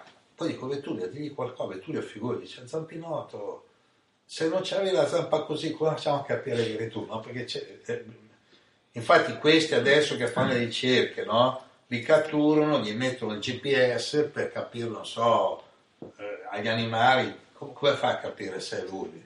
Un delfino è tornato, un po' strano, però è l'unico sistema. Lui aveva questa zampina così, lo riconoscevamo. Stamattina insomma sto scrivendo articoli sui miei viaggi in India, sulle cose così. A un certo punto sto scrivendo delle cose sul Tibet, sul Tibet perché sto provando un numero di Lux Terre, in cui metti in copertina, la rivista Lux Terre, per in copertina il Dalai Lama, che conosco. Però il Dalai Lama è il capo spirituale, il capo spirituale, uno dei capi spirituali dei tibetani più conosciuto nel mondo, il Dalai Lama. Ma c'è un'altra linea dove la guida spirituale è, si chiama Karmapa. Karmapa. Nel mio Karmapa, allora, questo Dalai Lama presenta nel 2014 vivente, questo qui è il quattordicesimo incarnazione di, di se stesso, cioè sono 14 vite che il Dalai Lama, infatti è chiamato il quattordicesimo Dalai Lama, prima di morire lui indica dove rinascerà e praticamente poi lo vanno a cercare. Quindi il quattordicesimo. Nel 1969 ho incontrato il sedicesimo Karmapa, una linea ancora più antica di quella del Dalai Lama, perché era la sedicesima volta che questo rinasce. Se voi guardate Karmapa, K-A-R-M-A-P-A su YouTube, internet, trovate il sedicesimo però. Lui ha un, un um, sin da il sedicesimo Karmapa, da più di mille anni che faceva que- questa vita di maestro spirituale ed era stato predetto l'arrivo di Karmapa da Buddha stesso. 2500 anni fa dice che si sarebbe incarnato uno per diverse volte, Bodhisattva, per portare la conoscenza agli esseri umani sul pianeta Terra. Nel 1969, nel mio secondo viaggio in India, avevo fatto un viaggio di due mesi per arrivare da Milano a Kathmandu. Da Kathmandu vivevo fuori Kathmandu a Bodhanath, dove c'è uno stupa. Uno scrive stupa Bodhanath, cioè è come una semisfera di, di, di bianca con una torre dorata che ha due occhi per ogni facciata, no? Quindi due occhi che ti guardano. Questo è un luogo sacro e un giorno è arrivato Karmapa. È arrivato Karmapa e fa questa cerimonia, c'erano 50.000 tibetani, con le trombe, tutta la musica tibetana, così. Lui si siede, un, hanno, gli portano come un contenitore, una scatola, cose, apre, c'è questo, questo cappello che lui tiene in testa e questo cappello è fatto con i capelli delle dachini che produce degli effetti di guarigione. Tant'è che questi 50.000, cioè, io, io, io, ho detto se vado alla mezzo mi, mi fomo, cioè, no? Cominciano tutti a sgomitare per, per andare vicino, altro che lo stadio. Poi 50.000 tibetani scatenati, io stavo un po' defilato per motivi di sopravvivenza, però lo vedevo che era là su questo trono rialzato, Karmapa, poi se uno guarda la faccia proprio classe ma una statua oh, dice di mantra così tira il cappello poi lo mettono lì chiude, no? io ero 50-60 metri proprio per motivi di sopravvivenza e dico Karmapa mi piacerebbe tanto che ci incontrassimo no? ci sono due stupa di questi, questi si chiamano stupa queste costruzioni e uno è a Bodenat, cioè questa è la vallata di uno è di qua, l'altro è su una collina chiamata Svayambulat. Svayambulat. Un giorno, ma tipo una settimana dopo, sto andando su, sulla viettina che va sopra la collina e arriva una jeep. Strada non asfaltata, 1969 che fai? Una jeep, ti metti ti metti al bordo per far passare il jeep, una, una Land Rover di quelle quattro ruote motrici. E c'erano tibetani. E chi c'era dietro Karmapa? Questo Karmapa poi ha fatto fermare la jeep, è sceso, io mi sono avvicinato così a, a lui e lui mi ha messo una mano in testa, mi ha messo una mano in testa. Karmapa. E lì quando uno ti mette la mano in testa ti passa la sua energia. Meglio farsi mettere la mano in testa da uno con una buona energia. Karmapa, il sedicesimo Karmapa. E io ero felice. Si era realizzato il mio desiderio della settimana prima di incontrare direttamente Karmapa. Ho saputo da uno che poi ha conosciuto Karmapa, io sono stato in India per decenni, eh, quindi sai le storie, che lui raramente mette la mano sulla testa di qualcuno, perché tutti vorrebbero questa benedizione speciale. Lui è sceso, dalla, è sceso, lui mi ricordo che è sceso dalla, dalla, dalla jeep, aveva la mano un mala, no? così, aveva la mano un mala, stava dicendo i mantra, ha guardato, io mi sono avvicinato, ho fatto così, ho messo la mano, ho detto dei mantra, io Qualche anno dopo, appunto, ho avuto un'emorragia cerebrale qui dove mi ha messo la mano, ma so, ancora parlo. Eh. Quindi, se proprio trovate qualcuno che vi ispira, fatevi dare. Si chiama Guru Kripa, la misericordia del maestro spirituale. Ma cosa ho scoperto stamattina? Stamattina, mentre scrivo questo articolo che poi troverete su www.cerquetti.org, articoli uscirà con Kathmandu, Nepal, Kathmandu, Nepal 1968, perché c'è già un Kathmandu 68, ma insomma leggete e troverete. Stavo scrivendo questo articolo qua, di quel periodo, e cercavo delle foto. E vado a finire su Karmapa. E che cosa leggo? Che Karmapa, che ha lasciato il corpo in un ospedale americano, però mantenendo la consapevolezza, tant'è che riuscirono i lama a convincere nell'Illinois, no? Quando lui ha lasciato il corpo, convinso le autorità dell'ospedale a fare una cosa illegale, a non toccare il corpo per tre giorni. E il primario scrisse poi che toccando il cuore ancora era caldo, però lui aveva lasciato il corpo. Gli mantra, perché per tre giorni gli leggevano il Bardo Todol, il Bardo Todol, adesso poi spiego usare il Bardo Todol. Il Bardo Todol, chiamato anche libro tibetano dei morti. Poi dopo c'è stata la cremazione di, di Karmapa e c'era un episodio di Karmapa che faceva un seminario in America. Mentre faceva il seminario, allora questo Karmapa era il sedicesima volta che faceva la vita di Karmapa. Il Kaka Jarita Shastra è stato tradotto in tibetano nel Tanjur. Tanjur sono i 108 volumi della saggezza tibetana, quindi il testo sanscrito di come comunicare con i corvi è presente anche negli insegnamenti tibetani, insegnamenti che durano anni, se non vite, interessante. Mentre questo faceva un seminario negli Stati Uniti, a un certo punto un corvo comincia a battere col becco sul, sulla finestra.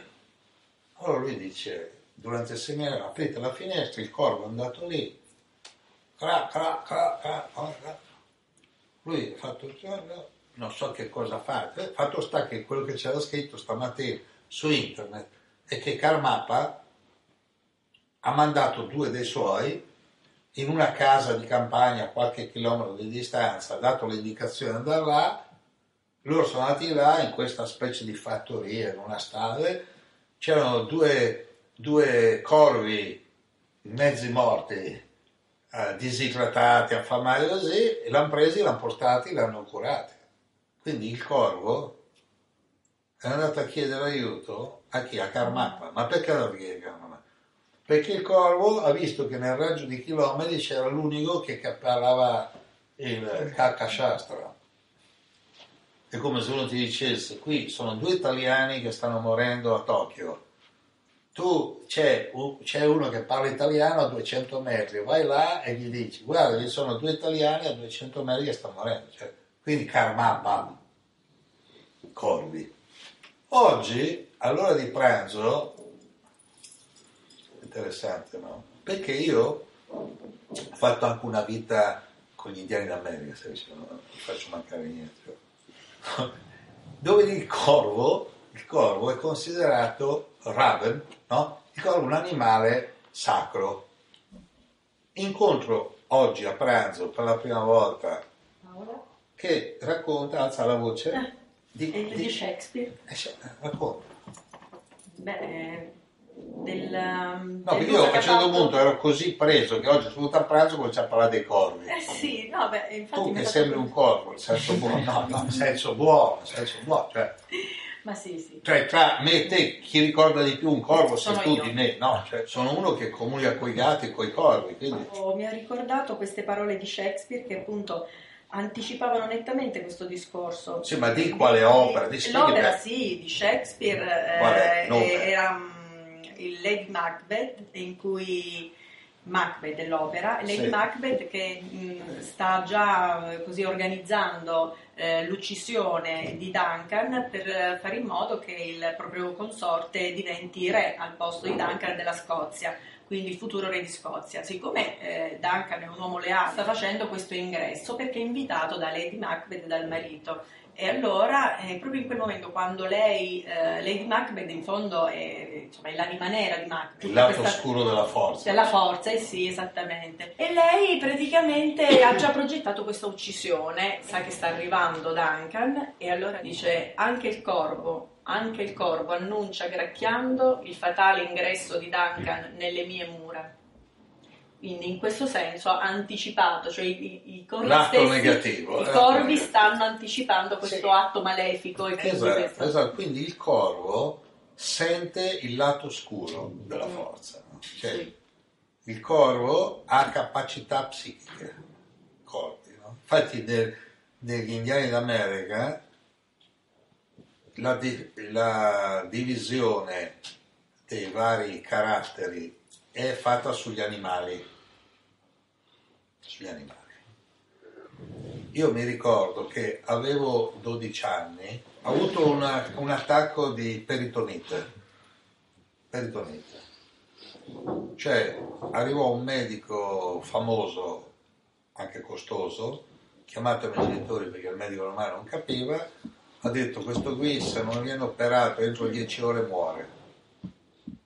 Io l'ho letto così, ricordo benissimo, il medico si chiamava Castroville, non ricordo com'è, mi ha preso per mano, ha detto ho un attacco di peritonite, operare entro 10 ore, solo che erano già le 9 di sera. Insomma, mi hanno portato all'ospedale e mi sono trovato operato, cioè mi sono trovato con un cerotto così, operato, no? Siccome non avevo niente da fare, evidentemente avevo avuto, avevo vissuto un caso di eh, anestesia totale per fare l'operazione, quindi ho piaceri, viaggi fuori dal corpo o ricordi di vita precedenti, avevo preso un quaderno e ho scritto una storia di una tribù indiana d'America. Mentre avevo sempre la fissa degli indiani di là, qua racconto la storia di una tribù, che c'era un fiume, una montagna sacra, come vivevano, dove vivevano. No?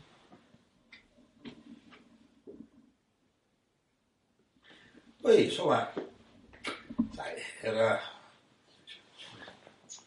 1959. Io so che questo potrebbe essere un bel libro, poi sai, mi hanno detto vai a scuola, no? Avevo 12 anni, ho scritto 50 pa, ma la storia me la ricordavo tutta, no?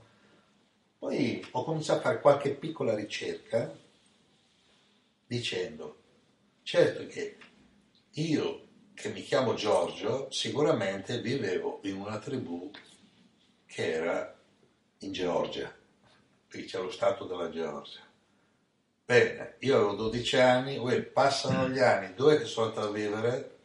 Dove sono andato a vivere anni dopo? In Georgia.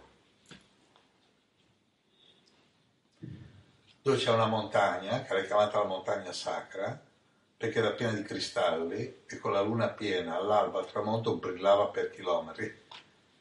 Gli spagnoli, pensando che fossero diamanti, li hanno presi tutti, invece erano cristalli quelli che si comprano, che costano, no? Però era una montagna, adesso è liscia, Stone Mountain, si chiama la montagna di sasso, perché hanno rubato tutto. Cioè, se, invece viene in America, la tenevano così, che brillava anche a chilometri con la luna piena così. E che tribù c'era? Cherokee. Cherokee. Cherokee. Cherokee. Quindi c'è una tribù che viveva lì, Cherokee. Il fiume che avevo descritto c'è. c'è. E lì c'erano le miniere d'oro che avevo descritto e gli indiani, i Cherokee, loro lo chiamavano Dalonega, che vuol dire giallo. Dalonega, giallo. Pensavano che i bianchi erano scemi perché davano coltelli, specchi, cose, in cambio di sassi. Questi andavano al Chattanooga a prendere i sassi, gialli, Dalonega, glieli davano e questi in cambio gli davano della bella roba, no? coltelli, asce per stagliare gli alberi, insomma ognuno pensava di aver fatto l'affare del secolo. No? Io però ho avuto questa esperienza del coma, ma non sono mai entrato in contatto con le tribù. Così. Quando sono andato a vivere in California, un mio amico ha insistito che andassi da una, si chiamava Annie, una sensitiva, dice no devi venire perché questa qui canalizza guarda a me con quelli che canalizzano ma no dai fallo per me allora faccio siamo andati lì questo ci ha fatto un pranzo di quelli vegetariano. Poi mi fa, vuoi parlare con la Tabasca? Dico, ma no, no, no, perché a Tabasco vuoi parlare con te. Ma questa è una, una diciamo, altezza 1,65 m, magrolina, sorridente, così. Visto che insisteva, io non, non è che mi fido di quelli che canalizzano più da, però vabbè, adesso, questo qui, insomma, mi sembrava scortese, visto che c'era invitato a pranzo, tanto che cosa vuoi mi dica, dimmi qualcosa, no? Questa si mette seduta, c'è un futon dove dormiva, si mette seduta, fa un sorriso un po' da ebete, così, la testa comincia a girare così, punto, sempre con la testa che non si fermava, allora, una voce di un altro, di uno, la voce di un uomo sui 50 anni, 60 anni, rauca ma tosta, che mi dice in inglese, ciao Giorgio, come stai? Io, bene.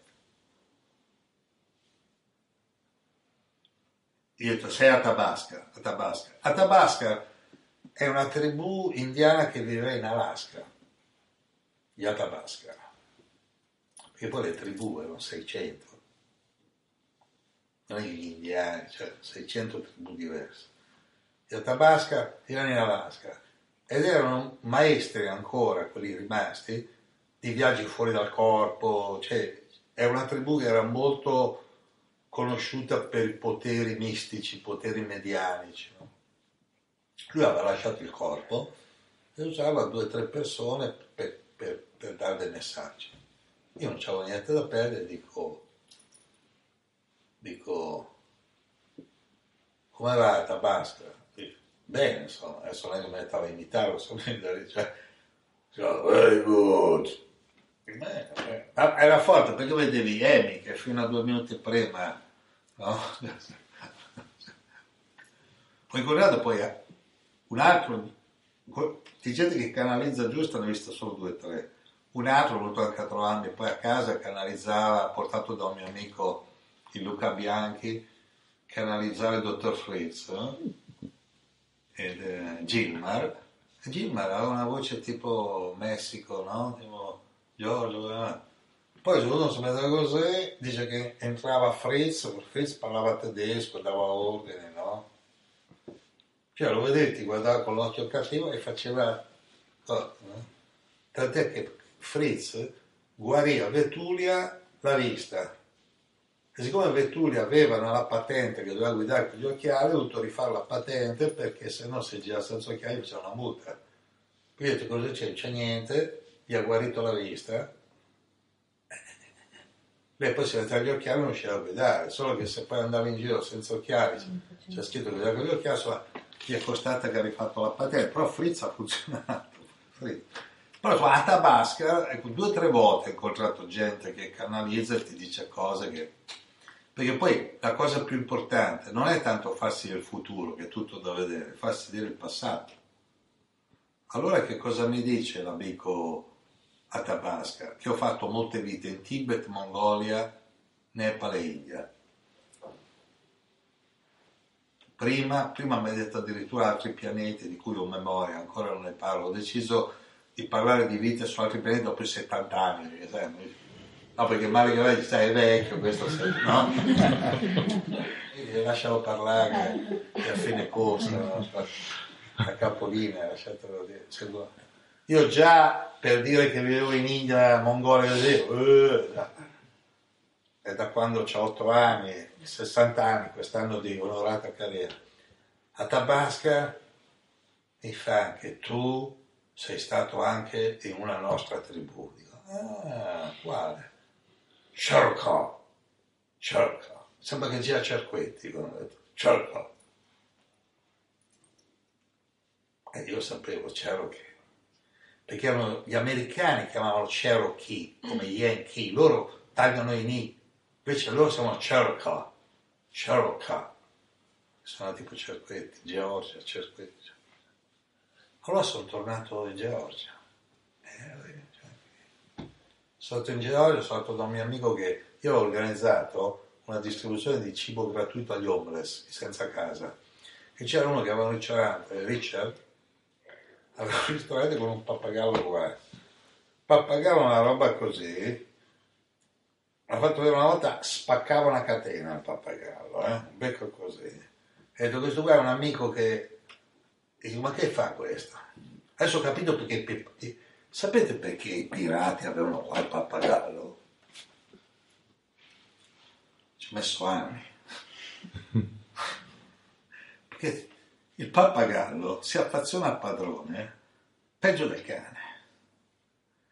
E se tu attacchi il padrone lui ti cava gli occhi. cioè, ha preso il pappagallo, ha preso una catenella, gatta!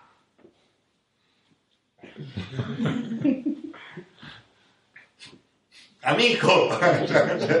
Om Shanti Om. Hai capito perché c'è il pappagallo? Noi dice, c'è i pirati ogni giorno il pappagallo stra il pappagallo, poi vola e acchiappano. Mentre il cane gli ha il calcio, e quello poi quando ti fissano, so del pappagallo, poi hanno un becco pazzesco, perché è un becco breve ma con una capacità di staccare il naso, l'occhio, cioè, no. no, quello era vegetariano pure per questo. Dico, Richard, lo sai che io ho vissuto con i Cherokee? Lui non batte il ciglio perché non ha messo. Devi conoscere il lupo azzurro, ma chi è il lupo azzurro? 1997 prende il telefonino, chiama, oh, sto lupo azzurro, uno maestro della medicina, maestro della medicina Cherokee, che loro, ripeto, gli americani tagliano tutto in I, no? Baby, Yankee, Cherokee, ci prende Cherokee, Cherokee, lo chiama, questo con la sua jeep, era di intorno, dopo un quarto d'ora arriva qui, uno tipo Schwarzenegger, 1,95 m, le spalle gigantesche, capelli biondo scuro fin qua, occhi blu, color mattone col naso con la gobbetta dei cieli. Tutto vestito di bianco. Si avvicina e gli fa, brother, where have you been all this time? Fratello dove sei stato questo tempo? Io ho avuto degli impegni. Mi messo la mano in tasca, ho preso un cristallo, mi ha detto, ti mi ha dato un cristallo, l'ho messo in tasca. Io ho detto, certo che sarebbe uno sballo portare questo in Italia, no? Cioè così, ma no, no, no. Io ho detto, di un po', ma ti sembra giusto uccidere gli animali per mangiarli? Eh? Io per questo che poi ho fatto una vita con, con la tribù, ma io, io sono vegetariano, sono vegetariano. Solo in caso di carestia possiamo uccidere il bisonte, bisogna chiedergli scusa, ma se no bisogna mangiare i prodotti della terra. Allora lui aveva pantaloni bianchi, un camicione bianco, un cinturone con un coltello così ha detto tu vieni con me nella foresta con questo coltello mangiamo domani no no io cioè, no, fa, io so come vivere mangiare le bacche perché oggi insomma adesso ultimamente ho scoperto le bacche goji che le bacche uno non sa cosa siano le radici le erbe la frutta. Uno può avere una foresta dice nella foresta serve solo un coltello nel bosco. Viviamo faccio una capanna e ho visto sopra la, la macchina dei pali Dico, ma cosa fai? Io giro, va a trovare le varie riserve, in un'ora mette sul tipi. Io ho dormito una volta nel tipi, siccome a cono fai bei sogni, cioè l'energia gira eh? e quindi io ho provato a dormire nel tipi, ha un campo energetico, meglio ancora della piramide, perché la piramide ha spigoli, quell'altro invece è arrotondato, è la versione femminile della piramide, diciamo vegetariano. Dico, ma tu glielo dici agli altri? Come no? Glielo dico, io vado in giro. Io sono nato come lupo azzurro, il mio nome. Poi i, i saggi, i Saken, gli hanno ribattezzato un altro nome, colui che cammina nei sogni degli altri. Insomma, siamo diventati amici. Allora, tornato in Italia, ho parlato con la direttrice di Astra che per 30 anni ha organizzato il convegno ad Arco di Trento, gli ho detto, ma perché non portiamo... Io portiamo Raymond Moody, portiamo, abbiamo portato un astronauta, quello che ha fatto esperimenti di telepatia, insomma, dalla Luna, Mitchell, e dico, perché non portiamo un vero capo indiano, amico mio? Ah, portiamo. Poi questo è venuto, sono andato a prendere l'aeroporto, ripeto, altezza 1,95 m, perché il padre era tedesco. Cioè poi, diventando amici, mi ha spiegato che quando una donna rimane incinta, quello che nasce è il figlio della tribù. A Roma fino a Mignone, cioè nel senso, no? Come cambiano... Eh, figlio della tribù. Il padre, e chi se ne frega chi è il padre, no? Quindi matriarcato. Dico, tuo padre è tedesco. Dico, infatti sì, dell'occhio blu, il capello biondo scuro, però la faccia, muscoli d'acciaio, quanto un metro e 90, spalle così. Poi parlando, amici, così, mi ha detto che un altro che aveva il padre tedesco, Geronimo. Geronimo è stato l'unico capo indiano che si è arreso perché stanno sterminando tutte le tribù, che non è stato mai preso, aveva una strategia militare che non è mai stato preso da, dalle giubbe lunghi coltelli, insomma non l'hanno mai preso, si è arreso lui Geronimo per, per, no? Ce l'hanno, ancora, ce l'hanno ancora contro Geronimo gli americani.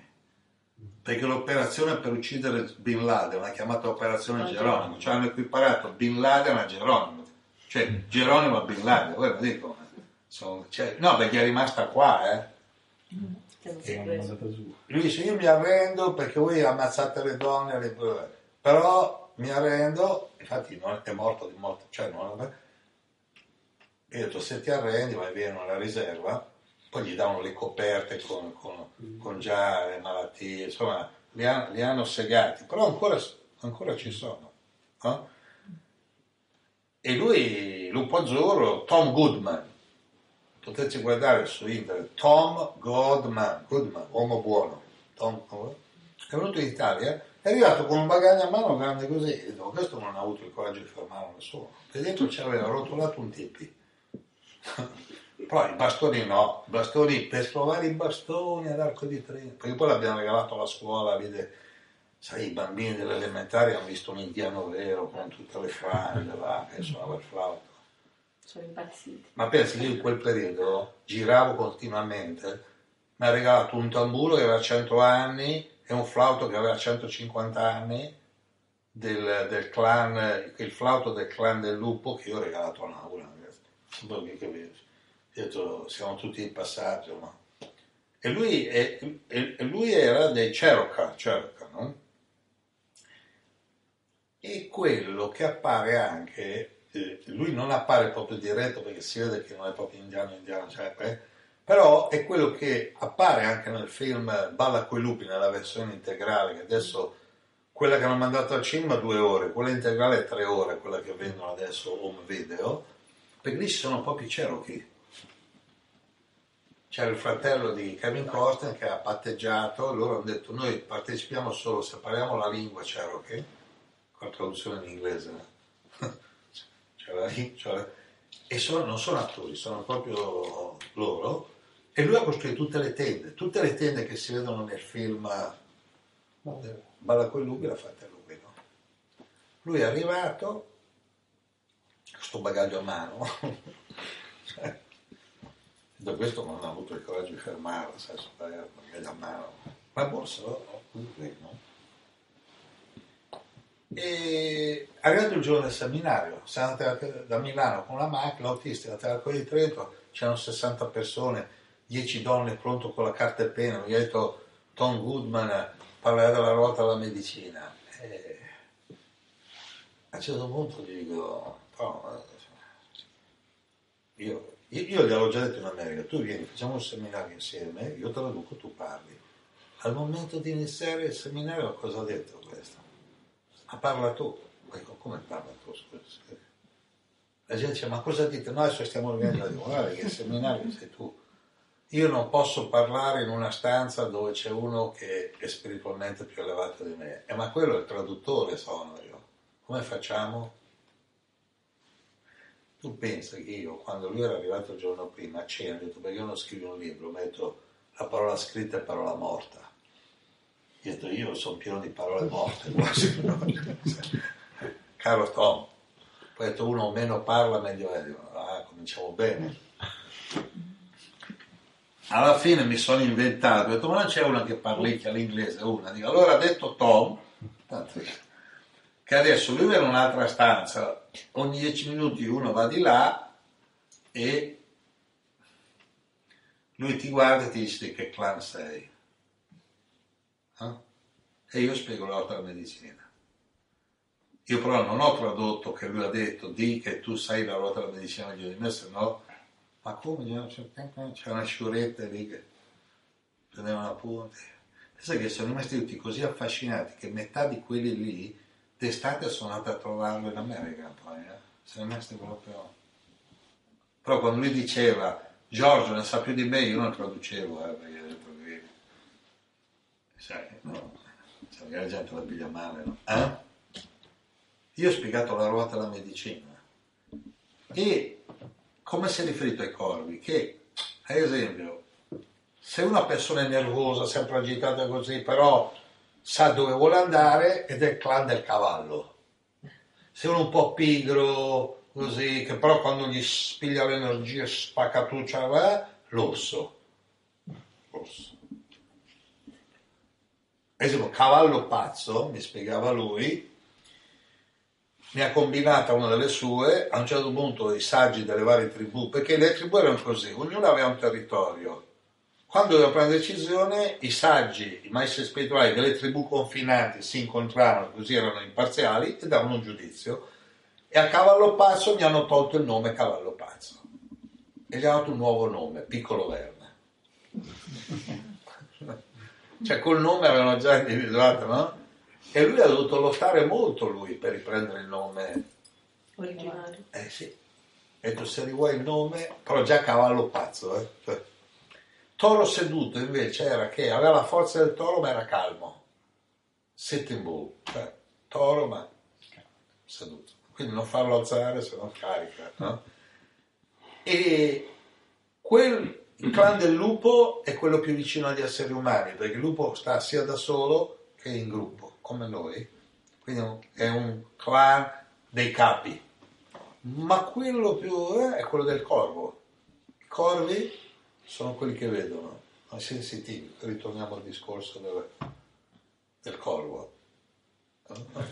Poi è notevole io mi chiamo Giorgio, vado in Georgia, Ceroca, Ceroca, Ceroca. Però quando avevo 12 anni, no? Primo contatto a 12 anni con gli oppiacei, anestesia totale, ho scritto 40 pagine da Lonega, Chattanooga, a Montagna Sacra, la tribù, erano i Cherokee. Poi è notevole io mi chiamo Giorgio, vado in Georgia, Ceroca, Ceroca, Ceroca. Però quando avevo 12 anni, no? Primo contatto a 12 anni con gli oppiacei, anestesia totale, ho scritto 40 pagine da Lonega, Chattanooga, a Montagna Sacra, la tribù, erano i Cherokee.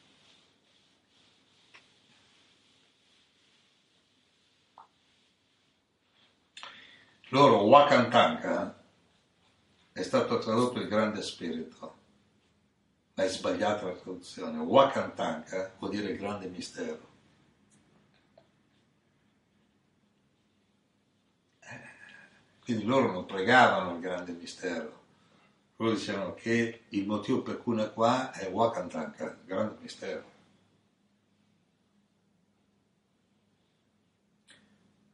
E quindi, sai, con le traduzioni svii tutto, perché cercano di rendere monoteistico Manitou, ma che c'entra Manitou? Cioè, cercano di rendere monoteistico... Eh, io poi stato in una riserva, eh. Io ho detto, ma voi ancora qui col peyote fate via? Sì, però non quando sono i bianchi.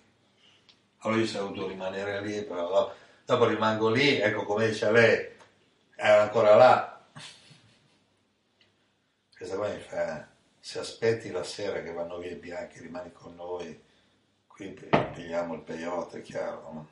Perché adesso il peyote lo puoi prendere legalmente se sei nelle riserve indiane, fuori è reato, dentro Questo però in America e Colorado hanno legalizzato la marijuana, cioè c'è tutto una... Però nelle riserve Clinton nel 93, io ero negli Stati Uniti, ha firmato che, visto che lui da piccolo, cioè da piccolo, anche lui fumava, che nelle riserve si può prendere il peyote, però loro non lo danno più ai bianchi, perché i bianchi che hanno preso il peyote hanno fatto solo casino, parole testuali. Adesso casino è una traduzione libera di quel... no, loro non, si fidano più a darlo ai bianchi, no? Perché dopo danno fuori di matto e non vogliono rogne. Però quando i bianchi a porte chiuse, diciamo, tra di loro sono delle cerimonie e prendono. Loro, Wakantanka, è stato tradotto il grande spirito, ma è sbagliata la traduzione. Wakantanka vuol dire il grande mistero. Eh, quindi loro non pregavano il grande mistero, loro dicevano che il motivo per cui è qua è Wakantanka, il grande mistero.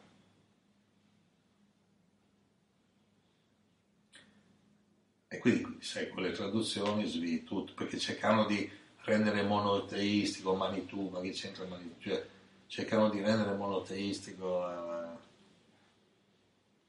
Io poi attimo la riserva, eh. Io ho detto, ma voi ancora qui col peyote fate via? Sì, però non quando sono i bianchi.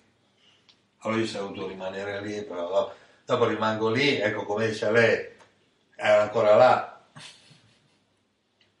Questa qua mi fa se aspetti la sera che vanno via i bianchi, rimani con noi, qui pigliamo il peyote, chiaro, no?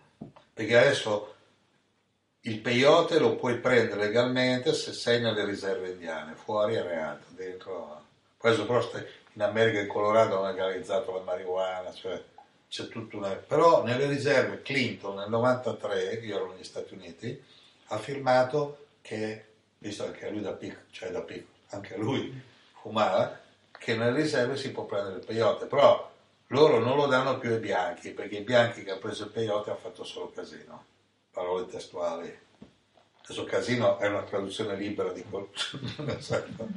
no, loro non, si fidano più a darlo ai bianchi, no? Perché dopo danno fuori di matto e non vogliono rogne. Però quando i bianchi a porte chiuse, diciamo, tra di loro sono delle cerimonie e prendono. Solo che poi con Tom, Tom con, con, con Lupo Azzurro, insomma con lui siamo rimasti in buoni rapporti. Eh? Lui veniva da Ayahuasca, ecco sì, con Ayahuasca è una parola ceroca, che vuol dire tre fiumi. Qual è il punto più sacro dell'India dove si incontrano tre fiumi, Triveni? Il Gange lo Yamuna e Sarasvati, solo che dicevo che Sarasvati è un fiume mitologico, invece dal satellite si vede che c'è la traccia di un terzo fiume che nel corso del secolo si è asciugato. Si chiama Triveni. Veni, da quella parola italiana vena, che vuol dire scorrimento, fiume, acqua, liquido che scorre. E là si chiama, e lui dove stava lui, la tribù è Ayawasi, quindi vedi molte, no? A Tabasca, se ti interessa, ha detto, vuoi sapere dove eri su altri pianeti? Sì, nelle Pleiadi.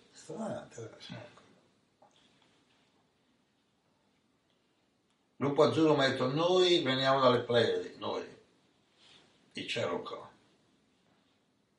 Cioè, perché altri mi hanno detto che erano da cioè, non è che tutti, no? E loro chiamano gli extraterrestri, quelli che non chiamano gli alieni, loro li chiamano Cacinas ma tu cosa vuoi che parlo cervo adesso? Cioè, sai, comincio... Ho visto i Cacinas, saluta... sei invitata a Capodanno da Yawassi, c'è Wakantanka, grande mistero. Bene, salutiamo chi vuole essere salutato, qua va tutto bene. I love you. Di che cosa bisogna ricordarsi? Di illuminare tutti i lati oscuri della mente. E quando uno ti vuole creare il lato oscuro gli punti addosso una pila, lo illumini e tutto va bene. Siamo tutti collegati, giusto?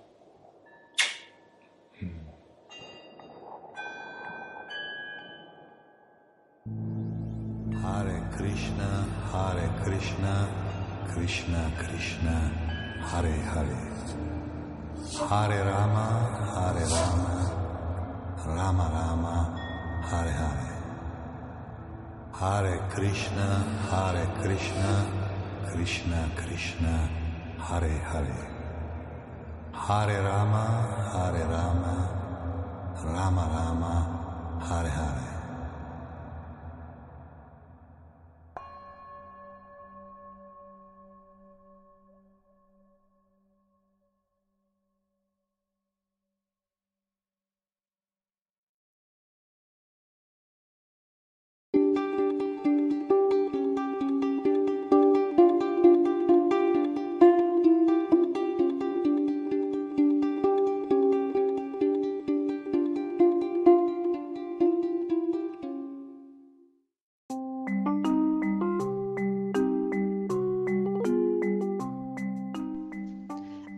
Ebbene sì, sei su letteralmente Radio Yoga Network, la mia radio, la tua radio.